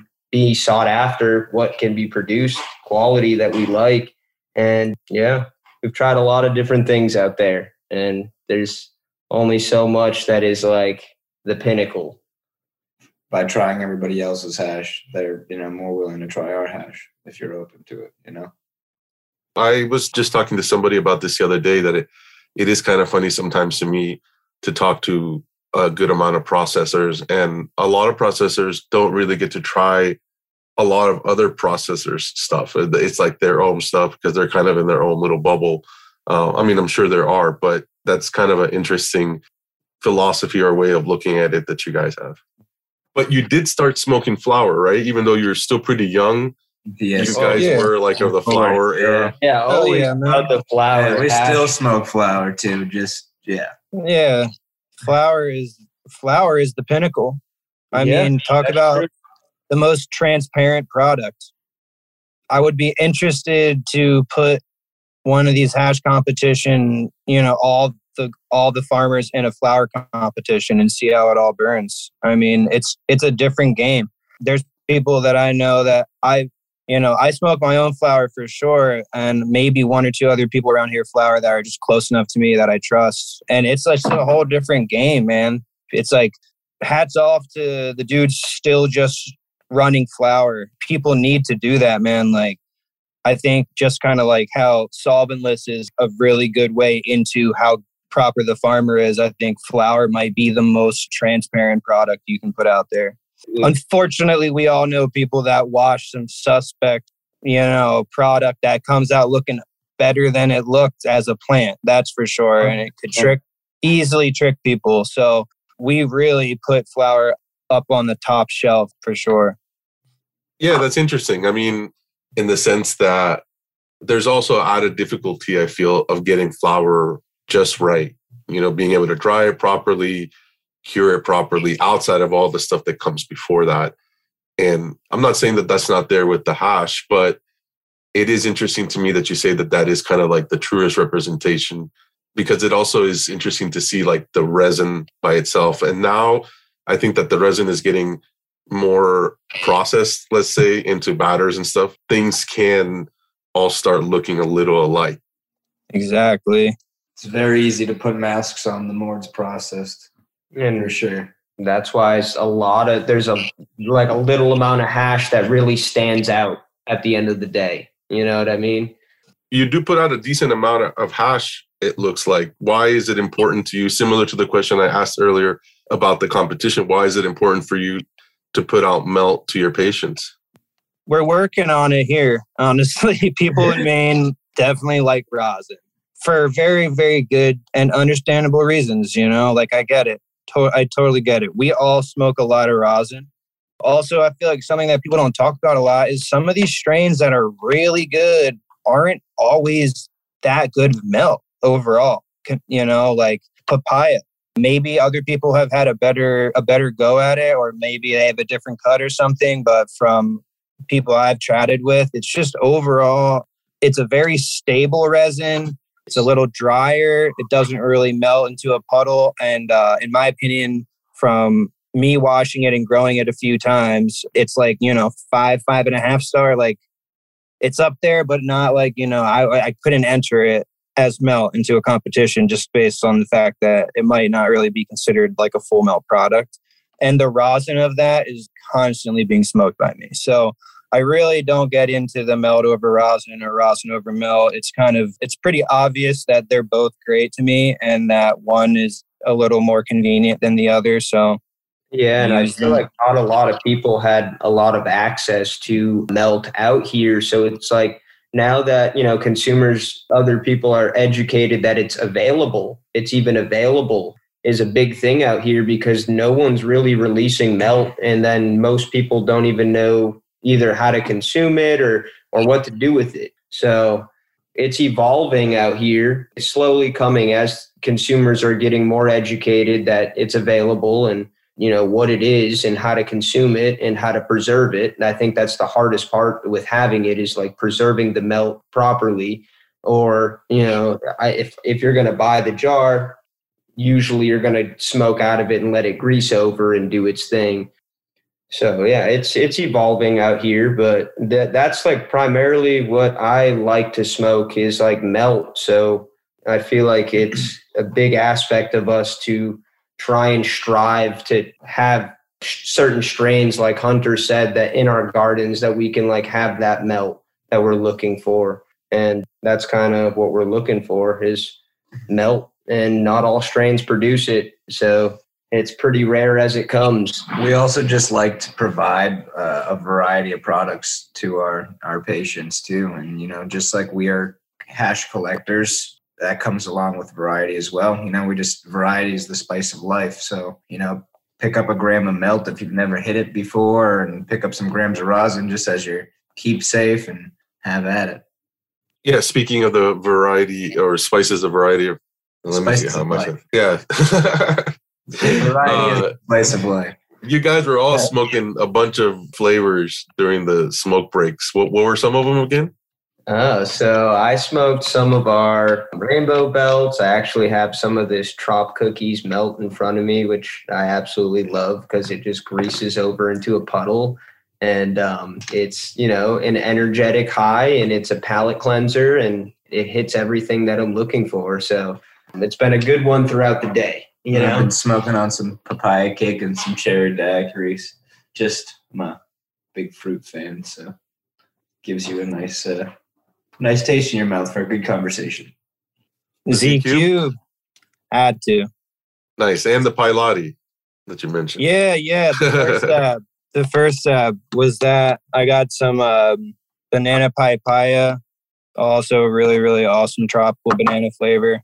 And the diversity is what we're looking for. exactly. We just love to spice up our palate by just hitting one here, one over here. You know, Yeah, and Stav, I think you told me you guys have like a hundred varieties plus or so genetics wise, and that it's just Yeah, hard for you to to, get man. rid of stuff. Yeah.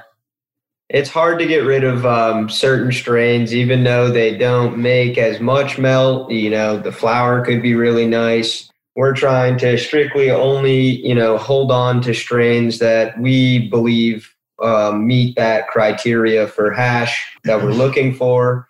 That's been a lot of trying to thin out what we have. We can't keep everything. Um, we do have, you know, being our first season, we did a lot of pheno hunting. So we have a lot of different phenos that we've, you know, held and kept and ran over the winter to bounce back after each other after each other and, and kind of dial into, you know, the ones that actually make hash. So we finally are at that point, which has been months of, you know, combing through our genetic library and um, really honing in the ones that make hash. That's kind of one of the one downfall of being collectors is that it's tough to let some things go. Yeah, but we got to make room Yeah. for more. Yeah, we're definitely hoarding for sure. But I mean, it's so worth it. Even if like you save one plant that should have not been killed's life, it's like yes, it's like totally worth it. So and understanding that we like want to do breeding in the future with all of our projects, having you know a stable of things that we know that we like. that we can cross with stuff that we That also is always uh, nice. You know, Yeah. we don't. So, as a side note, I'm curious about your mom room because one of the issues a lot of people have isn't just not having the space to be able to maintain all these plants. So, did you guys pre-prepare for this? oh yeah, Yeah, that's like what we use our basically our indoor for is for vegging and moms at this point, and we have uh, that's takes up a majority of our space. And Hunter in same situation as him as well on his personal farm too. yeah. We have like a four lighter, but I'm drying weed in it right now, so I'm not. I haven't fired it up. But besides that, we just have like another like four lights for veg, and then like a pallet rack. So not really much space. A lot of plants, you know, like like Stav's saying, we each have close to or over a hundred plants, depending on a hundred different strains, depending on the time of the year. I had the opportunity to help a couple people grow just as a young a young kid, and you know, I was just old enough. You know, I'm 32. I was just old enough to really get sour for like a chunk of my life. You know, where like it it was the real one for sure, and it was around, and now it's not. And my a few of my homies had it, and I just as as a non-grower, I never understood why so many of my homies that were growers would just like not keep any of the strains. There'd be just magical phenotypes or even cuts that they would just not keep. They just didn't have a mom room, and I like promised myself when I, if I ever have my own grow, I will. The first thing I'm doing is building a mom room. Like I totally understood that that was huge going into this, and um, I think most people now see how important that is with all the different flavors of hash and it's important to have a really diverse menu that's actually good. So you need to go through a lot of strain and be like this is pretty good. This is pretty good and pick the ones that are like really stand out. So we spent the year like Stav said going through a lot of seeds a lot of cuts. Um, so many cuts. yeah yeah and you know we all know cuts come with gambles you know like it's it's risky business but it's worth it it's definitely like in my opinion worth it to hoard plants but it sucks it's like double-edged sword you're like oh i have all these plants you're like oh man i have to take care of all these plants and they're all different and one different different everything so And what is the protocol for bringing in cuts? Oh. isolation Yeah, isolation, isolation. quarantine. isolation without pesticide application let's see what's good you know how long is uh, this period? Is there a certain amount of time that you guys are giving? Could be two Um, weeks, a month. Yeah, it really depends. You know, we'll scope it to see if there's any, you know, obviously russets is the main concern with microscopic insects, but you know, we know the usuals. uh, we also like to just take snips. Like I'd rather not have roots possible. So whenever we can, we'll just be like, hey, can you take snips? And we can always dunk those and root them and feel pretty good at that point after a little bit We can get a tissue sample sent out. We can test it for a virus. That's kind of probably our next step with that being kind of the new trends with, you know, some, some of these older strains uh, bringing in whatever kind of virus, slowly working through your mom. So we're always trying to just do whatever we can. But the reality is people want different different flavors and not all of them are that good. So you know we got to get through them we got to see. So. Yeah and it's always like a jump start if we can get something that we know that makes hash that we we like that strain. You know we'll do whatever we can to try if we'll take you know precautionary measures to do what we can to pull in certain strains that if we want to utilize them we will but it all sees you know how well they do in the quarantine stage and if they're worth actually running. Yeah again going back to your entry i found it interesting that i'm assuming the rainbow belts or maybe one of them was a cut but one of them was one that you guys popped? Uh, no then, they're actually both cuttings. Yeah. And then obviously the ice cream cake is a cut as well i'm assuming. Yeah. That's so, the classic one. Gets passed around. Mm-hmm. so relating your interest in having all these different flavors. And then going back to something you also said to me which was we can only be so big because you feel like that's the way that you can keep the quality up. How do you balance those things out? Well it's, it's yeah it's tough because we want to like produce more variety but it's we can only like handle so much with how many there are of us and how much work there is. Like Alex was saying, it's a us doing everything full term. It's very labor intensive because it's you know big plants and we have all our family has you know our licenses on our farm so um, we can produce like 150 full term plants and just it takes a lot of work um, we can only do so much we'll see kind of how how much more we can handle as you know our system is kind of being on more of a cruise control now. So we're not building any infrastructure or putting up greenhouses or anything like that. We kind of have it set and our systems there and our irrigations in um, to be able to do more you know plant work that we'd like to do and not have to you know start from a fresh slate you know? Yeah i think just another cool thing about running full term in Maine is we do it by plant count. So we can grow X amount of plants. It doesn't matter how big they are. There's no size constraint. So what we do with our long veg time or long-ish veg time with a full term season is we fill the hoops. So that being said, we can we only really run like 12 plants max of any strain. So we can get a huge variety in one full harvest, which is a massive harvest, but we're really just seasonal. We don't really crank out besides that one time. So, you know, and that's with just using our season. We don't have a light bill with that. Like our running cost is, you know, lower and lower every single year. And like we can produce a large amount at one time, but overall not a large amount for the year where our products will run out. So there is some room to grow, and we're trying to kind of, you know, navigate those waters of should we fortify? Should we grow? Should we push this? Should we hang back? Because, like Stav said, we are going to be a little bit on cruise control. But really, you know, I think this season is going to be about just sticking to our guns. We'll see how sales continue to go. Obviously, you know, we've been in the limelight recently. The awareness is up. We have no idea where this thing goes from here as far as, you know, sales and anything, but we do want to have rarity. That is what a craft artisan product normally is. It's not necessarily blown out for the masses constantly. So we do like the idea of seasonal. This is when it's available. Basically, like, you know, November until August you can find our hash in shops maybe or through someone and then it's there's going to be a point where it's like well we got to wait another three months or so you know? And, and that's the beauty of it.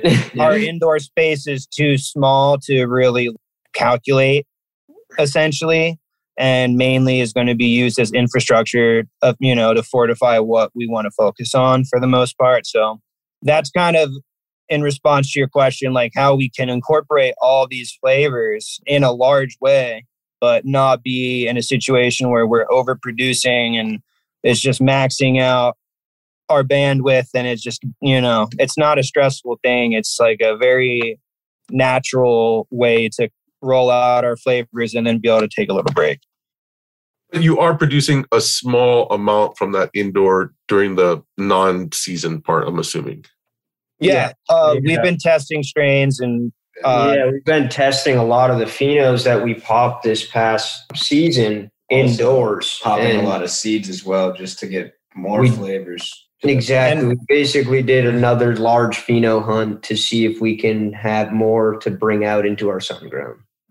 Yeah, we essentially run our moms and seeds right now. Yeah. So we'll be getting a bunch of cuttings off of all of our moms for the depth for the full term, which is a lot of cuttings. And then we're like, well, you know, screw it, let's just flower these out. Exactly. That's essentially been what every harvest has been coming out of there, that or seeds. And then our depths were the first depth was like basically all seed. And then we've been re re going through like yeah so many 25% of those phenos again that because you know we liked them a lot but we didn't get to hash them all because they're each like an individual plant and exactly. it's just it's just a long multi-stage process of constantly cycling through a bunch of different stuff so the indoors serve to prove a pretty good purpose for that but we really you know see we want to present our products from our sustainable outdoor diverse field. menu that yeah. like you know we can create off of all of our our selected things that we like coming out of our garden so it's going to take some time to continue this same process over these years and just continue to do find more yeah refine it re- redo it refine it more that type of thing Cool. So let's talk about processing a little. I know last year was only year one, but I think we've mentioned this in this conversation. You guys are processing for other people as well. Can you tell us a little bit about the space you've created to process?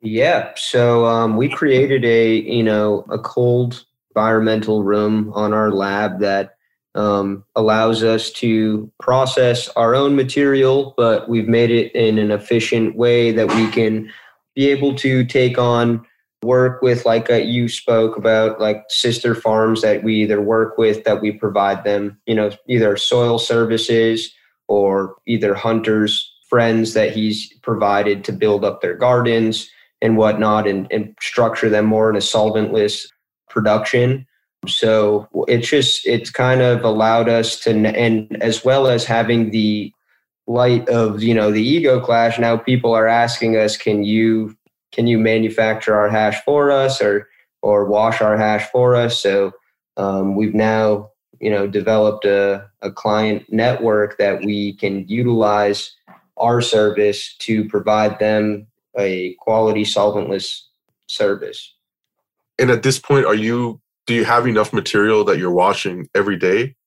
Honestly, we're finishing up our our full term from uh, last season, and um, it's been a balance between you know our stuff um, as well as trying to help um, other farmers in our community. Like this goes along to what Hunter said is to you know build up the medical community so everyone can benefit off each other and work together. So providing this you know service um, allows other people to provide this type of product as well, which is you know now having a lot more steam and and want into the market. So it's, it's a great thing, and um, to work with you know specific type of farms that we align with with you know their cultivation techniques, the type of strains that they're running, and uh, stuff like that kind of allows us to work with the type of material that we're really looking for.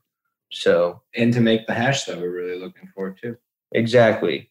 So it's not yeah. like we, we don't work with like just everyone in that aspect, but you know, um, we've done our due diligence and created the networks that we have to work with quality farmers that are putting in the same love and passion. It was kind of like a domino effect too. Like we needed a substantially nice and good sized lab to be able to do our own single source and to be able to grow into. I built my own lab like a couple years ago. I'm, I'm already, you know, way too big for it. My ice machine doesn't really cut it. Like I have to revamp it. And the whole goal was to make something that is going to be able to process very high quality resin. And in doing that, we realized that our design could facilitate the toll processing model easily. It was like, oh, great.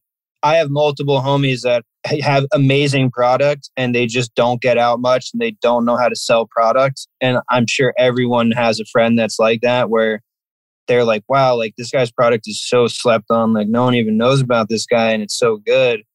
We've been able to help them be like, hey man, you know, like run these cuts. They they watch, you know, like they do well. Like, you know what I mean? Run a couple rows of these cuts and we'll wash it and like check out how that helps with your financial situation. Like maybe that'll help, maybe it doesn't, but we know certainly it's not going to hurt for sure for someone to jump out and wash a couple strains that we know wash and also sell. So, you know, it's just really just always like a team effort essentially. And um, why not provide a service that quite frankly isn't really provided here right now?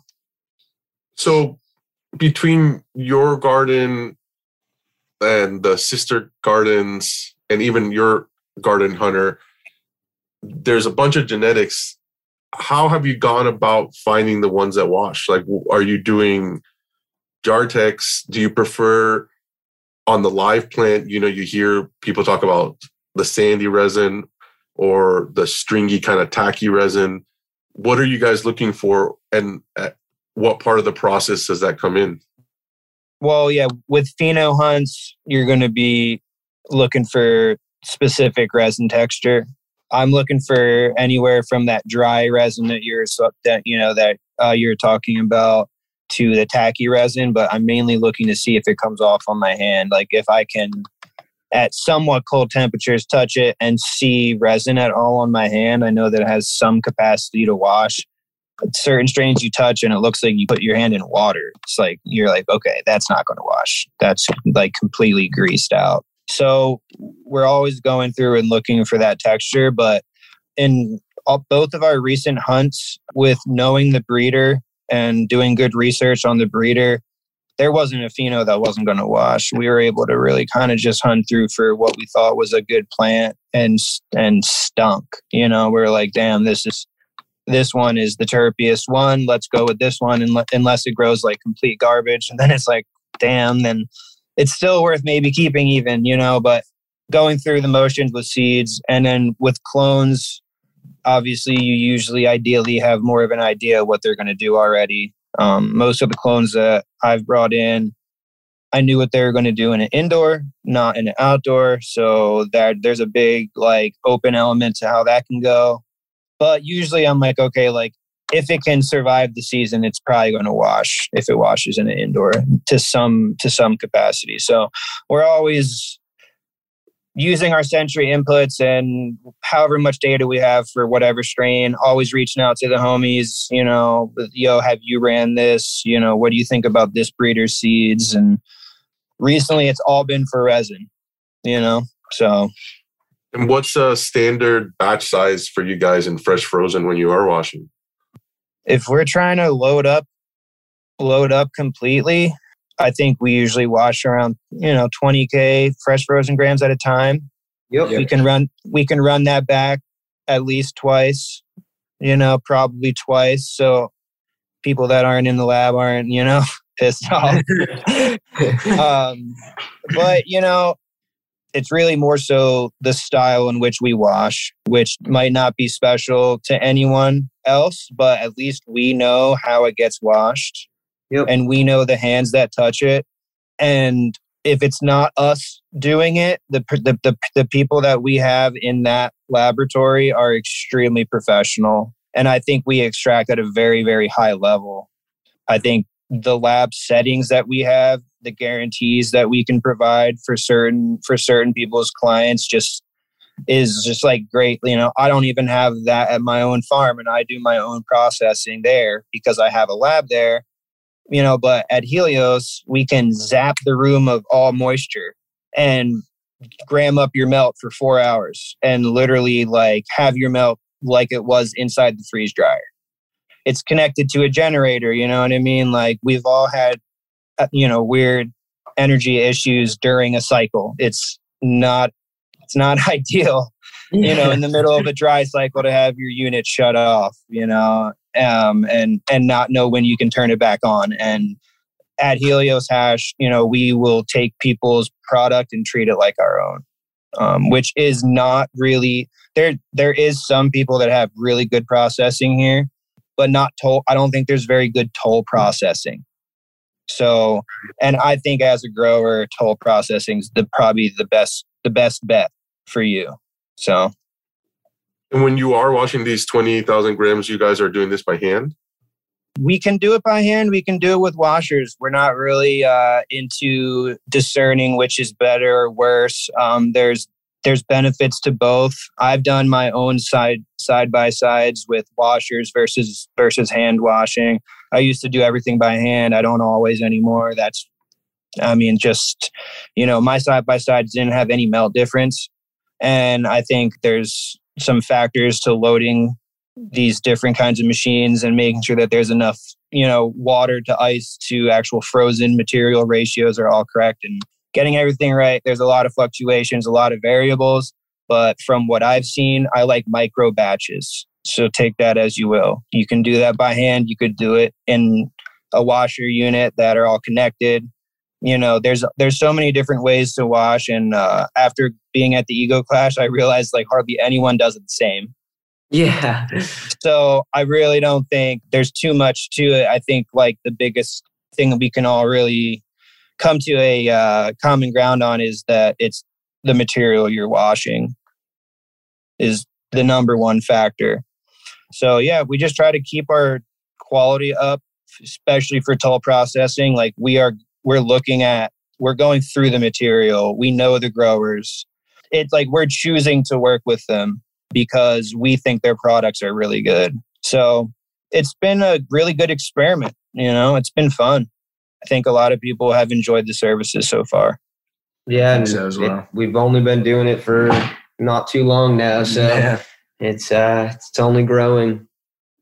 Because you do pull melt and you make rosin, do you guys pull different bags when doing one or the other? And going back to what we were talking about earlier, do you grow plants specifically and you're like okay we're gonna we're gonna grow this one for melt or does it come down to once the plant is done you're going through some kind of process to figure out what you want to release as what per se it's yeah it's definitely tricky it's definitely tricky melt pulling out melt you know there's there's people that don't want to see rosin with the melt pulled out of it there's people that don't like like that want the melt to be like full spectrum. They want a 70, at least 70 through 149 is melt. There's people that don't want melt at all. They're like, put it, keep it all, you know what I mean? It really is tough. We love melt, but the last thing we want to do is take all of the 90U out of the rosin and then sell people, you know, the rosin minus all the juice yeah, and then right, right. this hundred dollar a gram retailable product in a shop that no one's really going to have access to at you know here in Maine. It's just too much. It's too much money here in Maine. So we tried to do like a combination of the two, trying to meet in like the middle with outdoor like our full term extract. Like stop saying there is some particulate, and we're always trying to minimize that by not driving anything down there and watching the dust and like we have greenhouse hoops which really helps but that's really the focus is just like you know cleanliness and everything with that so yeah and it really comes down to like how it performs in the lab you know exactly. certain certain strains are more stable than others and you know we can't really tell that. It's not always right out the gate by just growing the plant you know. It's really like when you wash it you kind of can see you can feel the resin in between your fingers and feel if it's more of a stable or more of a greasy resin that uh, allows us to you know really pick what we want to keep as as full melt throughout the process. Yeah and you mentioned last time that we were talking about some of the genetics you were running through and i believe you said you were, you were running some compound stuff and that you found some really nice like grapey stuff, but that it wasn't really for hash. Do you guys put out flower as well? Yeah, we do Small batches. small batches, Mainly to just more know, for yeah, ourselves. supply ourselves and the guys on the farm that enjoy flower. You know, a lot of our flower is either tests like pheno hunts or older moms that we've taken cuttings off and flowered out after like we've seen what they could do. So flower isn't like our main focus to keep, but yes, we do keep some of our flower and it's pretty enjoyable. Yeah, Do you ever wash stuff that basically doesn't produce? yeah, all the time. Yeah. that's That's- uh, that's never- been Yeah. the uh, you know the the uh, the curve in in the hunting, but you know that's all part of it. You know, Yeah. you're not going to always wash things that you're not going to always you know pop beans that everything washes, but I mean, there's there been are some, some that don't wash really much. But but they're just so good. Like what the comes Yeah. out, they're just so amazing that like it Mm. kind of like hurts you that they don't wash. yeah, it really does. yeah. What's a minimum number for you guys, or how do you balance between like you find something that has a really amazing profile but spits 2.5, and then you find something maybe that's a better yielder but the terps aren't there? What's Will- kind of a, a fringe number for you guys? We'll run a 2.5 or all day in the full term if it's really, really good. Yeah, No, no problem. Product and Yeah, I guess that's Yeah. another factor is like because you are doing full term big plants. Plants get so that- big. Yeah, that percentage definitely is skewed by the biomass that you have. Yeah, and then indoor is like indoor is all about how fast does it veg and how long does it flower and like all these other things. So, you know, with indoor, it's like yeah, you want something that's vigorous and fills the space so you can veg for like a week or something, you know, or whatever. Cost that Um, the indoor production, you know. yeah. Yeah. So like a papaya running that cut in like an indoor, it definitely is like a shorter squatter plant and it doesn't reach for the lights when you flip it. So there's just big differences. We can run papaya and fill the hoop. And we could run, you know, like a sunset sherb or like something that's, you know, I've heard people say like their cutter sherb is two and a half percent, and some people say theirs is like four, around four and a half. Like we could run whatever, like it didn't really matter. Um, but you know, we also have strains that are just like we have certain strains that are like six percent rosin. You know, like a few of them. So it's just a blessing to have those because then it's like sure, you know, run that two or two and a half or as long as it's fire, really. You know, it's worth it. Yeah. So speaking of rosin, this is something that I was talking to Dimitri and Stav about last time. Is outside of all these flavors that you have, you seem to do a lot of blends, and they were telling me that the blend process that you guys do is kind of unique, and that you have a range of information of all these blends that you've done in the past that you would be able to reference at some point. Can you expand upon that a little? Yeah, so I mean, we experimented with blends because it kind of diversifies what we can put forward for flavors. You know, you can't always achieve the same flavor that you would get blending the hash than if you were to like have a cross of the plant or something like that. So having controlled mixes and like really knowing what we like has really uh, been able to like m- allow us to make kind of like a almost like a library of like mixes that we've kind of done. And it's basically like at the end of the day when we're smoking all of these flavors i like to always try like a little bit of this with a little bit of that. And then it's like okay well why don't we mix this It's like a little rosin cocktail. yeah, and it's like you know we can we can have a little bit more of this you know flavor more prevalent, and then having this on the back end, it allows more layers on the palate. I feel like it also just diversifies our menu, and um, you know most most consumers are doing the same type of thing with their jars when they are at the end of them, just mixing up the Yeah. last of it and. uh they love that. So if we can produce something forward that we know that we like and um, it hits our palate the right way, we think that most consumers will enjoy that too. So that's Also, been, with the mixes, I feel like you're able to get like really just nice pack punch hash rips. You know, like they Yeah. The effects just mix very well Yeah. when you mix two different types of uh, hash together for sure. Yeah, it's like hash. It's like the hash cup kind of culture coming into the retail market too. I think like because like the first time we ever did any of these mixes was for the Clash. We are like, okay, let's. People entered mixes and won the last one. You know, it was kind of like, wow, okay, like, you know, when um, heads that roll cats with their, you know, their combination, I was like, wow, okay. It was almost like cool like that's a green light.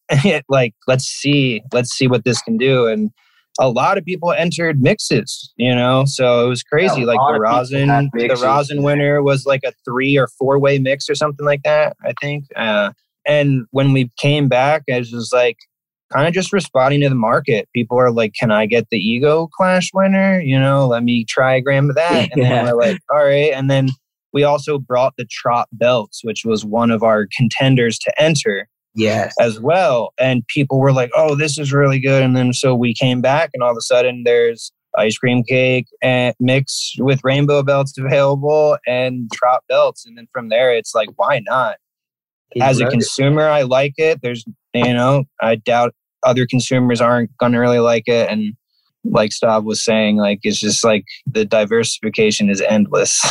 yeah, it's a way of the future to just being able to, you know, offer more diversity in our gardens too, you know. Yeah, I agree. I'm I'm a fan of mixes or blends. I know everybody has kind of their personal preference, but one of the things that I mentioned to you last time that I find exciting about them is that unlike when it's like one strain in the blends, sometimes you hit different pockets of notes. So like some of it might be like trop heavy, some of it might be papaya Yeah. heavy. So like it it's also interesting is just depending where you are in the jar uh, Yeah. and just how it happens to fall kind of thing that I that I find unique. But yeah, it definitely adds another element to all these other strains that you already have. And I I do find it fascinating how you guys are combining them. And on the processing side though, you told me you never wash them together unless you really know that Yeah. they're gonna work well together. It's usually like you make the rosin and then there's like a post blending. Yep. Yeah. Yep. Although, like this past, like yesterday, we were in the lab and we were actually we washed like three strains together, and it it did really well. And um, we're just experimenting. You know, we're gonna see how it does, and we we it's in the freeze dryer now. We haven't pressed it yet, so we don't have exact rough numbers, but we did start to try um, certain things because we only had a certain amount of fresh frozen grams ratioed wise. So we're like, why not just run it together? Let's just try it, you know? And um, it's not going to be more of a, we can't control how much flavor we're going to get from each one that way, but we can kind of see how well it does. They're all good washers. So, Yeah, that's cool. yeah, it's all an experiment. Yeah, and like having a original menu also as well. Like you like we try to have like, hey, these are these are the cultivars that I grew. These are some mixes that I have. And people are like, cool. Like and you have some some people that are like loving the mixes. You know, they're like, oh man, like they're not even on the original menu at all anymore. They're just like, I want this and that. And you're like, all right, man, great. Like, you know, and if at like the end of the day, if the consumer is really asking for that, sure. You know, there's so many different combinations that could be made with one strain. You know, it's like we have 16 strains we grew. How many combinations could there be? Like it's it's just fun. It's just fun. And I feel like there's always going to be someone that's going to be like, "Oh, well, I wish I knew this was that," you know, or something, which I totally get, you know what I mean, but we're just trying we just are like honest about what it is. It's like this is what this is what it is. If you want to buy the wedding crasher as wedding crasher, which you know you can, great. If you want to buy the wedding crasher mixed with three other strains that's called this, and here's what it is, then great. It's like sure, do it up. Yeah, like our own recipes. Like I said, it just adds another kind of feature to your menu. So I don't I don't see it as a bad thing. I see it as a good thing for sure. Well, if you guys are still having fun, I am I'm down for another smoke break if you want. man. oh, yeah. All right, cool. Shout out to our homies and main sponsors, Rosin Evolution, the best bags in the game. You can visit them at rosinevolution.com or on Instagram at Rosin Evolution 100. No matter what experience level you have processing, having the best tools of the craft is a great starting point, which is why if you're pressing hash, why not do it with the most trusted brand in rosin, Rosin Evolution. Their bags are being used in many of the top labs in the nation, trusted by many of the top processors around for being consistently reliable. So if you're making rosin, no matter whether you're a novice like myself or you're processing daily, you can find everything you need as well as amazing customer service at rosinevolution.com and save 5% on your entire order by using our savings code, the letters THI, the number 710, that's THI 710, saves you 5% at rosinevolution.com. Thank you so much for listening, and I hope you enjoy the rest of the episode. Now, this is such an interesting topic to me because I've thought about this quite a bit. But you mentioned in our last conversation, Stav, that you guys are going to piggyback off the wine industry and start aging hash or rosin. And has that already begun?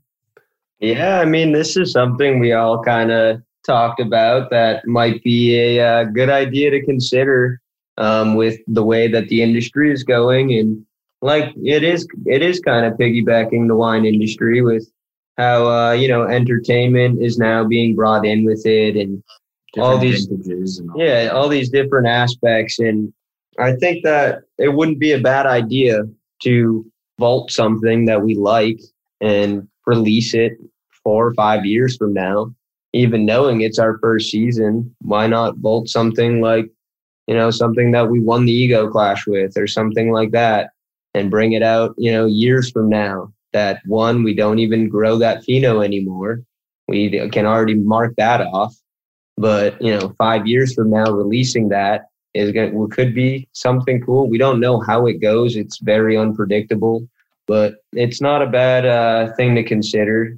But it also gives you that ability of what you were speaking about before and comparing your product year on year and that's when you could really answer the question of how your certain like climate affects the taste and outcome of your product at the end of the day. You can literally compare oh this season was very dry this whatever. And you know go back to year one of the same melt and yeah, test it out it's a valid compare point it side by side. there'll be certain strains that will definitely grow again over the seasons. And you know if we vault something from this past season and try the same type of strain four or five years from now and see if there's any comparison difference. Who knows? It's all exactly. It's all, it's all experimental. Yeah. So would be something cool to consider. Yeah, and and again, uh, like you guys brought up, you have also the outdoor variables. You know, exactly. like the season. How was the season like in that particular? And that definitely relates to also wine.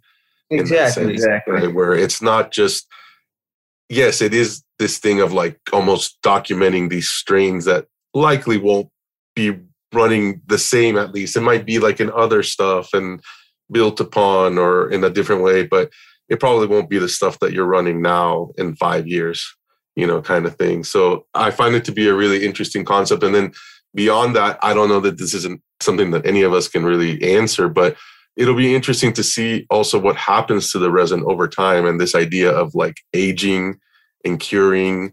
I don't know, you know, in a cold environment, how is melt going to hold up for five years? Is it going to be exactly the same as it was in year one? Or how is the rosin going to quote unquote cure for yeah, five or 10 years? It'll, and everything are going to be different, like you said, with the climate variables every year. It's really something that we've all said to consider. Why not? You know, there's so many unanswered questions that we can just start checking off. But fortunately, yeah. time to go. We'll see how well things store. You know, like you're saying, obviously in a freezer for the melt. That's where we keep it constantly. So I don't know, maybe trying to if there's a better freezer or I don't know, some kind of way of trying to keep it like right from coming out of the freeze dryer into a jar into a freezer. I've definitely had stuff like a couple years old taste a little like funny, but I also like had it in like my kitchen fridge uh, in like a gram jar, not vacuum sealed. You know, with like some food and and like you know, I didn't keep. Why does this taste like fish? yeah, I was like, this kind of tastes like a freezer. You know what I mean? But like, I do think Yeah. there's plenty of. There's definitely someone we could consult with that would help, like potentially make it store or you know even just doing like even being like okay wow like after three years it doesn't store well like crap like, whatever.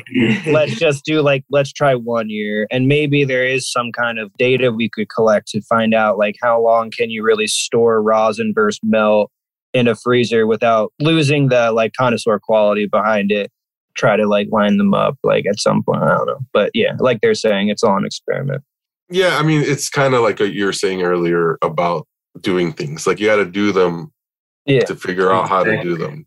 So this is kind of the beginning, in a way, of that. I feel like so it'll be interesting to see how it pans out, and if anything, I think it's exciting. I do too. yeah I'm excited. for sure Everything excites me in this industry. It's all exciting. Yeah, I mean, think about all the things that have happened in this industry that didn't seem like would work, like rosin. Like, think about that. Like, but the days before flower rosin, no- rosin wasn't a thing. Like, all of a sudden, people are like, "Oh yeah, like squish this nugget," and I was like, "Dude, like, no, that's not." you know, there's no way. Like, I was like, absolutely not. And then I go and like squish a nugget eventually, and I'm like, "Oh man, this is like, you know, First brought This- his rosin press home, and I was just like, "What is this thing?" And then he's like, "No, watch." And he switched the freaking press press right there, and it was amazing. and now like flower For then, at that flower point. rosin is like, come on, bro. Like, Yeah, and it's just It funny, like, to source melt. Yeah, you know, any type Yeah. of melt or any any type of dry sieve material or anything was very hard to source. You know, especially out here, um, you had to know you know the right people to be able to get it to try and work with that material. yeah, So, it's been a learning curve. yeah. I mean, especially at that time, that was. I mean, that was very yeah, beginning 2000 stages, 2014, yeah, maybe maybe before that. 2013, yeah. 2013 rosin popped off. Yeah, it was crazy. So that was right around the time. So you bring up a few things that I'm, I'm curious about, like tying them together. Is like you've mentioned that up there in the Northeast, there's like this proximity between these states where it they're so close to each other that you can drive through a few of them in like a few hours, kind of thing. So yeah, I- I'm curious, like, how does that, or do you feel like that's impacted, like the cannabis culture or the cannabis scene up there? at Oh all? yeah, big time. New York City is like four and a, four hours, four and a half hours from Portland, Maine, and a large chunk of the states along the East Coast coming up to Maine have reciprocal medical programs with Maine.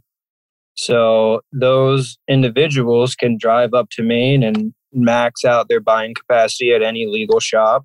They can even go to the caregiver if they want. So one of us. and it's you know it's not some crazy theme but you know it happens and uh, there's cups in you know new york city happening that with like some old time people like the like pifcon people or you know whoever threw that haze competition. They had like a gas competition with like there's there's just a lot of culture building up there. And obviously there's a whole bunch of consumers you know from pennsylvania up that are very savvy already in a pre-existing market and regularly consuming rosin it's just crazy for the future of maine being the number one producer. A lot of definite potential there. It's also why they're pushing rec like crazy. But so it's like a fine line. It's like oh this is awesome but it's also like oh now they're you know having that right changes the game. It's like oh if anyone 18 in order or whatever 21 in order can come in here and buy hash it's just like unfortunately like i think that should be the that should be how it is but when that comes in they change all the laws and licensing so i think that's also another reason why the medical program is doing well you know is being able to just have reciprocal programs Yeah, and you know the in Massachusetts and Rhode Island are also very large markets that surround us. But they also don't have a medical program. They all there's less companies that are providing more on a larger scale. So it's more of a structure of you know like not that small batch quality, and a lot of the stores in Maine are actually flooded with people from Massachusetts and Rhode Island and New York and all around us um, are actually coming up to the stores because the quality's there. They have reciprocal, you know, medical, you know, laws. So as far as medical patient, so it allows them to purchase out there, and it's uh, you see a majority, a lot of the consumers driving up to southern, you know, Maine where we're located, getting all of these products. So, like Hunter said, the future of out here is is bright with how growing the market is and how now it's becoming you know accessible in other states that what wasn't before like new york city. Yeah it's interesting. It is man. Uh, yeah that was part of the reason I, I wanted to ask is just because again not having really spoken to anybody out on the east coast this in depth uh, it is pretty fascinating to think that a city like new york being so close in proximity could just like blow up the scene in that sense. Exactly. Like they say that New York City is going to be primarily like the hub. Yeah, it's going to be the largest the like, cannabis market in the uh, future. Uh, just, I mean, just because of how big it is there, and you know, the laws, the walls are all switching. It's all going to like social social clubs, lounges. It's all just going to be integrated yeah, into New York City, like all exactly. really soon the whole restaurant scene is backing that culture, which, like I said, that ties in with like the wine industry and like um, that's you know it's it's interesting that that's happening right around us, four hours from us. You know, so uh, and not going too far, to be honest, in, in in this shift. And obviously, this was not on the East Coast, but you guys just threw a dinner recently out on the West Coast where it was this very kind of up and coming vibe of pairing foods and wines and hash and uh, glass as well. That was really cool. You know, it was it was a really cool experience for all of us. It's something that we kind of do with ourselves in our in our at our houses anyway, but without the uh, overall experience of having you know the service and the dining and the quality you know meals and plates that you're getting. So it was a really cool experience to do that and that's I'm I'm excited to experience that out here and I can't wait for that to be the future out here. Mm-hmm. Well, I appreciate you guys hanging out with me this long. I know we've been chatting for a while, so I'll start winding it down. You know, you talked about building relationships out west when you were first really trying to learn about hash. Do you feel like, if you want to call it networking, is important in this quote unquote industry? Yeah, I feel like sharing information is is great. Um, it's kind of how we all better and do better ourselves, and it's not really like we're there's no like competition. We're all in this together to you know have a better product for the you know ourselves and the consumer and and produce it in the best way possible. So you know, just sharing information with people and uh, being able to get that is uh, is is big, and weighing in information from other people always is great. Networking is key, man. Just from information you know to even sourcing inputs for soil. You know, the more people you know, the easier it is going to be to source to find out something that you need to know to to know an agronomist or an entomologist. You know, the the wider your network is, um, and the more diverse it is, you know, the more you can thrive for sure.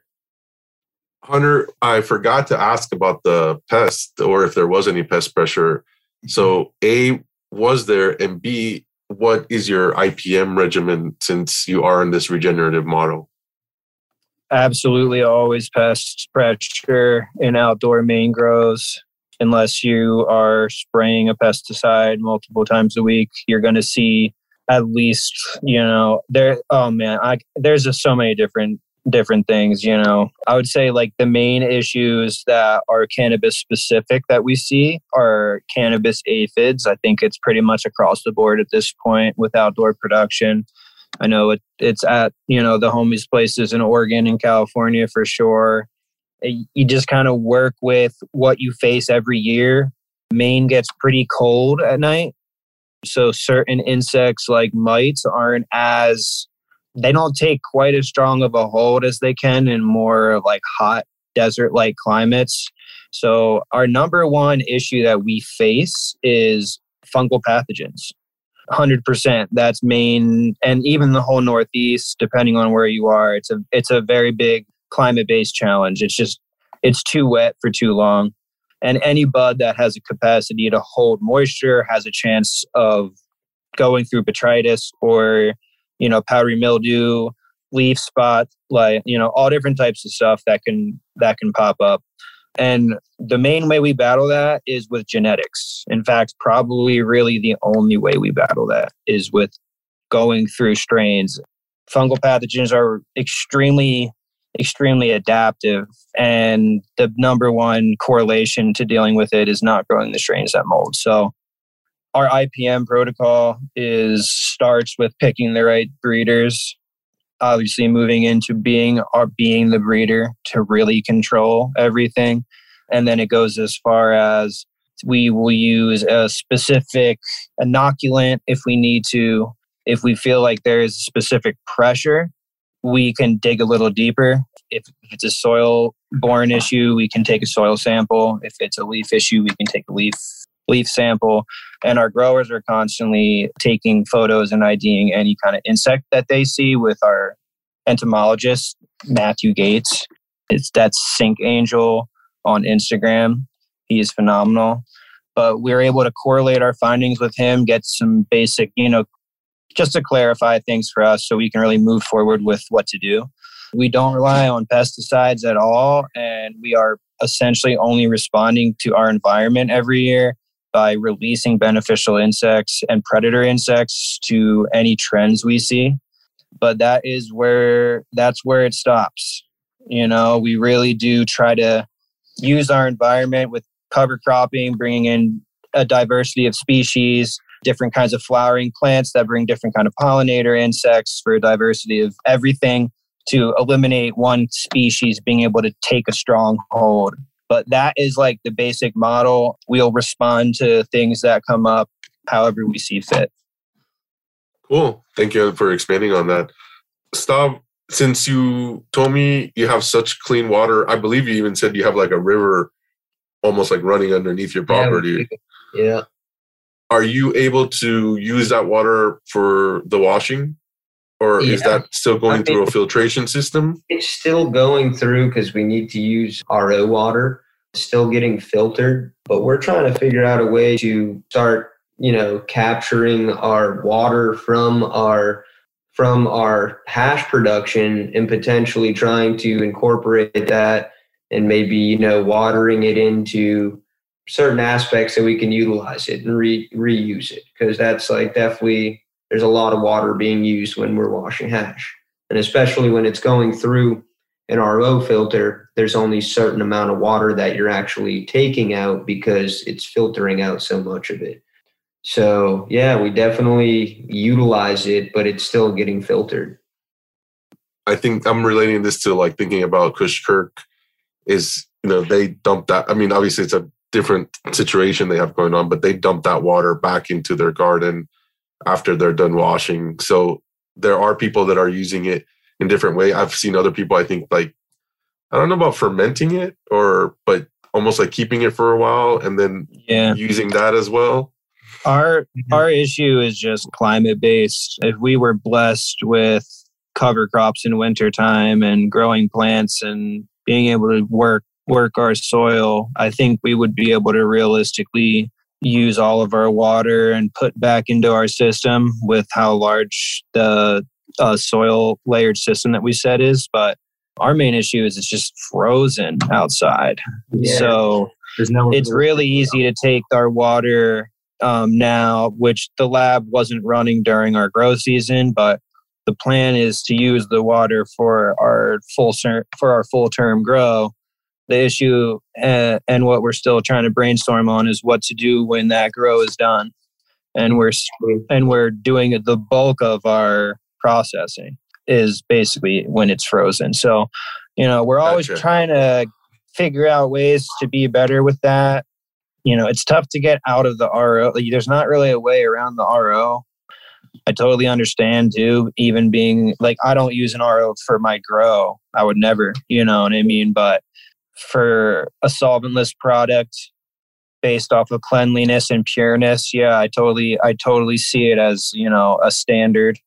But what to do with that waste, you know, that's always the question. So, yeah, closing another loop somehow. Exactly. yeah. Uh, Stav, you answered this, I'm pretty sure earlier. I think you said you smoke more melt than rosin, but I'm curious about Alex and Hunter. Um, I probably smoke more rosin just because it's a little more convenient for me to like hit. Honestly, I have six kids at home, so it's easy for me to run downstairs and you know hit a quick rosin dab rather than like you know pressing out a flag and going at it. But um, yeah, I mean, I definitely love melt. It's a it's it's right up there with my, one of my favorite products for sure. But uh, I definitely hit more rosin just because of the convenience of it. I kind of got into this whole thing because of melt. Like I want, so I like I really do like melt more overall, but I can be pretty stationary and dab and and feel like it's not really much extra work especially nowadays like i've been using like a iso dunk and smoking, you know, more either like a slurper or a charm nail and melts honestly easier now because you I just dunk it, you know. So, there's not that much more cleanup, honestly. Like if you're gonna bring around a dunk tank, you can smoke you can smoke melt wherever you're at for sure. I uh, I definitely feel like like I was saying, it's the most transparent. You know what I mean? I feel like it says something to have melt that's better than everyone else's it's like whoa it's like it's like a brand new thing every time i see it like simply adam at the barcelona clash was posting that guy's slight 23s melt and i was like dude that just like it just gives me that like tingle where i'm like oh i want to go pull out melt you know what i mean and there's something to say about it yeah, I agree. And uh, you know, speaking of Barcelona, yeah, I saw Nick also posting another guy that I keep up with there, Doc Hayes. He also has like some crazy fire melt. Yeah, I mean, I, I like rosin as well, but if I if I could, I guess I I would smoke more melt overall personally. You guys are also big into collecting glass. What yeah. are some of your favorite artists? I mean, we're big collectors of Contrabasso he's a really close family friend of ours. So he's kind of one that we really lean towards a lot. Um, we do have a diverse kind of collection because we've just always been, you know, hash heads and always just trying to, you know, smoke out of pipes and stuff like that. So that's always been a passion of ours too. There's some other artists that we have. We have a lot of Hollinger pieces. There's some, I mean, I have a couple Scotch Dragons, like yeah, I mean, there's a yeah, there's, there's a, a, plethora of pieces that we go through. A couple banjos in there. Some, yeah, that's cool. It's funny. I I don't know anything about glass. I've I've said this like I'm slowly kind of learning. I really appreciate like the art part of it, like the visual that's aspect. The side of it yeah, that exactly. we uh, that's what we lean towards as well. Lean towards is like the art of it, you know. Yeah, but I just learned about uh, Contrabasso. Somebody was telling me about him, and I guess he's making like small versions of something that he used to make big versions of that are pretty yeah cool. that's funny it is pretty funny what was each of your favorite flavors that came off the farm last year and i know maybe you haven't watched everything but so far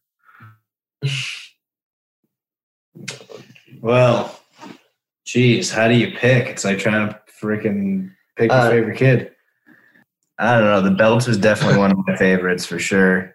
Yeah, uh, me too. As far as an overall plant in general, I think Trop Tropicana cookies is probably my favorite. It's beautiful when you're when you're growing it, especially like right around harvest time. It like complements the fall colors that we get up here in New England.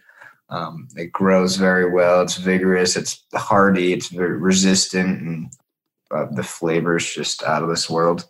So I guess as a full plant, that would be my favorite. But I think probably the rainbow belts for as far as hash goes was probably my favorite to hit this year. So one in one of my favorite plants, it was literally the only one, and it was kind of like we didn't know we planted it. It was uh it was an interesting plant. It was it was Haskap. Um, and everyone's like, "How did this one turn up in here?" And it was uh, interesting enough. It was one of the favorites. It was like a grapefruit terp that we got out of there, but we had very little bit of it. It was a happy mistake. Yeah, it was. Uh, that was my favorite one. The banana papaya, Yeah, overripe bananas. that's it. you go. Yeah. Sure. For sure. Yeah, that sounds good. What was that again, Hunter? The overripe bananas, it was in the dinner we just had out there. It was um it's banana it's a pheno with a banana papaya. Cool. Well, I wasn't going to ask this, but since you brought it up, your favorite hash that you tried at the dinner outside of your own. Oh. Well, there is this there's this company called Hashish. Oh, Uh, they're they're kind of new. I had no idea about them. One of our homies out there like knew knew them and got like an ounce of flower of Skittles that was super like impressive. And there was like gram of hash that he got. He like hounded him for, and I got one dab of that. That was pretty good. Like, you know, we obviously smoke our share of Skittles too. So I was like, wow, like this is this is really good. And then uh, the Starburst OG from Tricadelics, it was Melt. That was those two were my favorite that weren't one of our own. Yeah, that's cool. I think I don't know. I may be wrong about this, but I believe that Starburst OG is what he runs like off his single source. It's like the only thing that comes out of his single source. That shit was fire. Yeah, that was one of my favorite. That that's probably the favorite one that I tried, other than ours, of course. That was good. Yeah. So, a question for all three of you. I was gonna make it more, but we'll just keep it simple. Your favorite hash brand in Maine outside of yourself.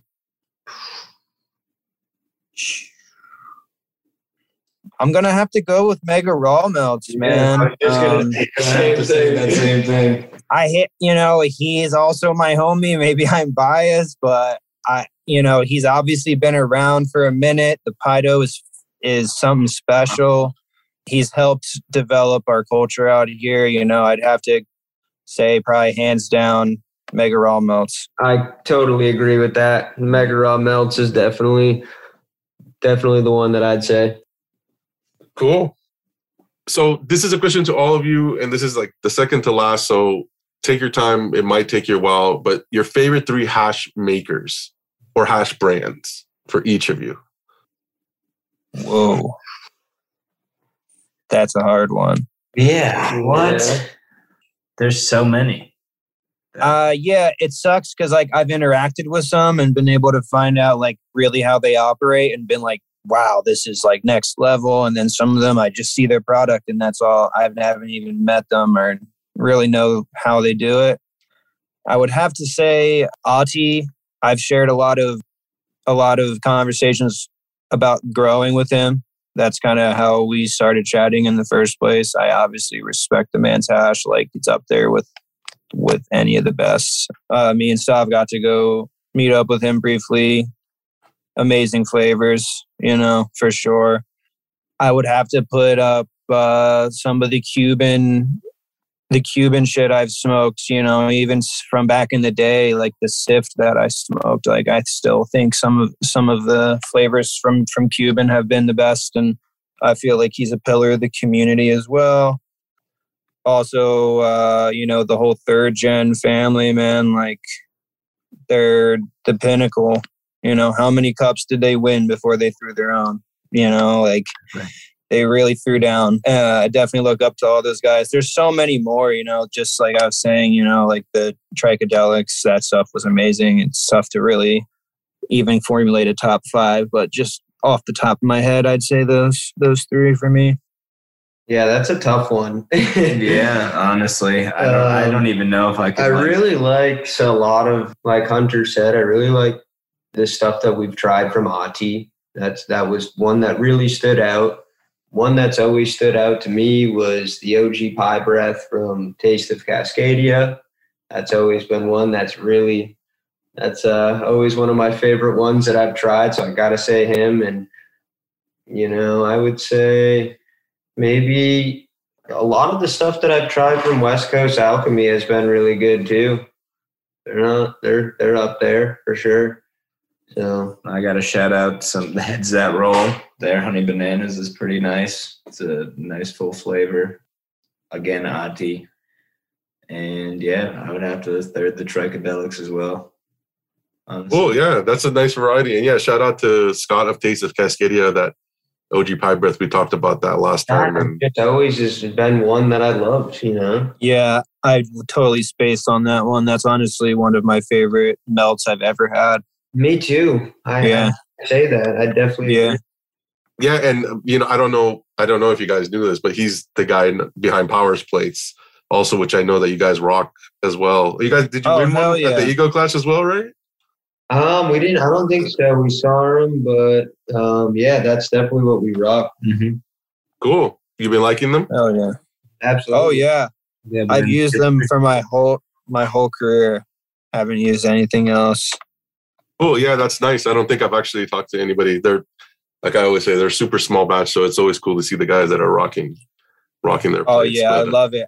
Yeah, I just remember uh there was some kind of beef like at some point where I've led like the dude felt like they like jacked his swag and and he was like, I'm the small guy trying to crank these out, man. Like, come on, support me. And I was like, dude, this is definitely the guy to buy plates from for sure. yeah. Oh, that's cool, man. All right, last question again for all of you. If you had to hear from someone on the podcast who hasn't been on, who would it be? I gotta go through all of your podcast lists at that point. Oh man. yeah, there's you've done you've done a Like great this is job. number forty. I gotta remember Um, forty different podcasts. so it's strictly for it's strictly for solventless extracts, correct? Or is it like no, not just, like- necessarily. I, I mean, uh, funny enough, I've only spoken to people who focus on solventless, uh, although some Yeah. also do hydrocarbon. But or just Yeah, flowers or something? that also, yeah, Okay. Hmm. Trying to think who I want to hear from. Me too. like you said about your farm, like this is an experiment for me as well. So I'm always open to like suggestions of different, you know, avenues to talk to different people about understanding resin. So Hmm. think. Hmm. I'm almost trying to think of someone in like Maine or something too. Me too. Yeah, right. Just to uh, the get some more Mainers out there. well, you guys mentioned all the same guy as your favorite guy from there. Yeah, I mean, Yeah. Mega Raw Melts is always a solid dude. He he's been releasing fire for a long time before it was you know as popular as it is. So he's an OG in our in our uh, community here, and he's an old friend of mine. And yeah, I mean, I would have to say you know he's up there with the best hashers too. So I would say he'd be a good person to have on here and chat with. I think he's definitely be a great candidate as well. Yeah, for sure. He's been kind of uh, some like the industry standard out here for a, a bit now, so he'd probably be a valuable uh, interview. Absolutely. Well, I feel bad. I feel like I've like led the answer now, but since you're No. your favorite, no, I, it's just tough. You 'cause I reinforce it. was on here, but um, there's so I mean, try to I, try to find someone like, who's just like unknown, like your grower's favorite grower. So you know, yeah, you know that, that would be interesting. Uh, Here's one of my thoughts about that, not just because I've thought about it, but I I also kind of wonder if someone who doesn't really do social media or like doesn't want any kind of thing would want to be on a platform where they talk, you know. But it'd be cool. no, yeah, I mean, someone who wants to talk, but just. ju- There's just a lot of people with really fired shit with no platform. right? They're Yeah, you're right. And I mean, like, um, like the trying to- Clash was kind of that. I feel like for a lot of companies, like you can come Oh out there God. and compete against anyone, you know. So absolutely, yeah. So, the yeah, ego feel- clash is like the pinnacle. It's amazing. Well, cool guys. Again, thank you so much for hanging out. Uh, again, this was Alex, Stav, and Hunter. Sorry, I almost forgot your name. And you can follow them at Helios Hash, at Helios Collective, and at Hidden Forest Farms. Anything else that you want to say before we sign off? Just thank you for having us. Yeah, man. no, This has been really an awesome appreciate opportunity. This. We've uh, I've listened to all your podcasts, so it's uh, it's really amazing to be able to get the opportunity to get on here and chat with you. Yeah, it's cool. Yeah, thank you so much. For the voice. Absolutely. no, yeah, I of course, man. I again, I really, really appreciate you. Uh, like I said at the beginning of the podcast, I I know how busy you guys are at the farm. Alex, like you said, uh, you have a busy family life. I I get that as well. So I appreciate you guys making the time. Uh, I had a good time talking to you guys, and I hope that uh, anybody who stuck around with us uh, had a good time. We appreciate you listening, and we'll catch you next time. Have a good one, man. Thank Peace, you. man. Thank you. Thank you. Thank you for listening to the Hashish Inn. If you like the podcast, we'd love for you to subscribe, rate, and give us a review. Until next time.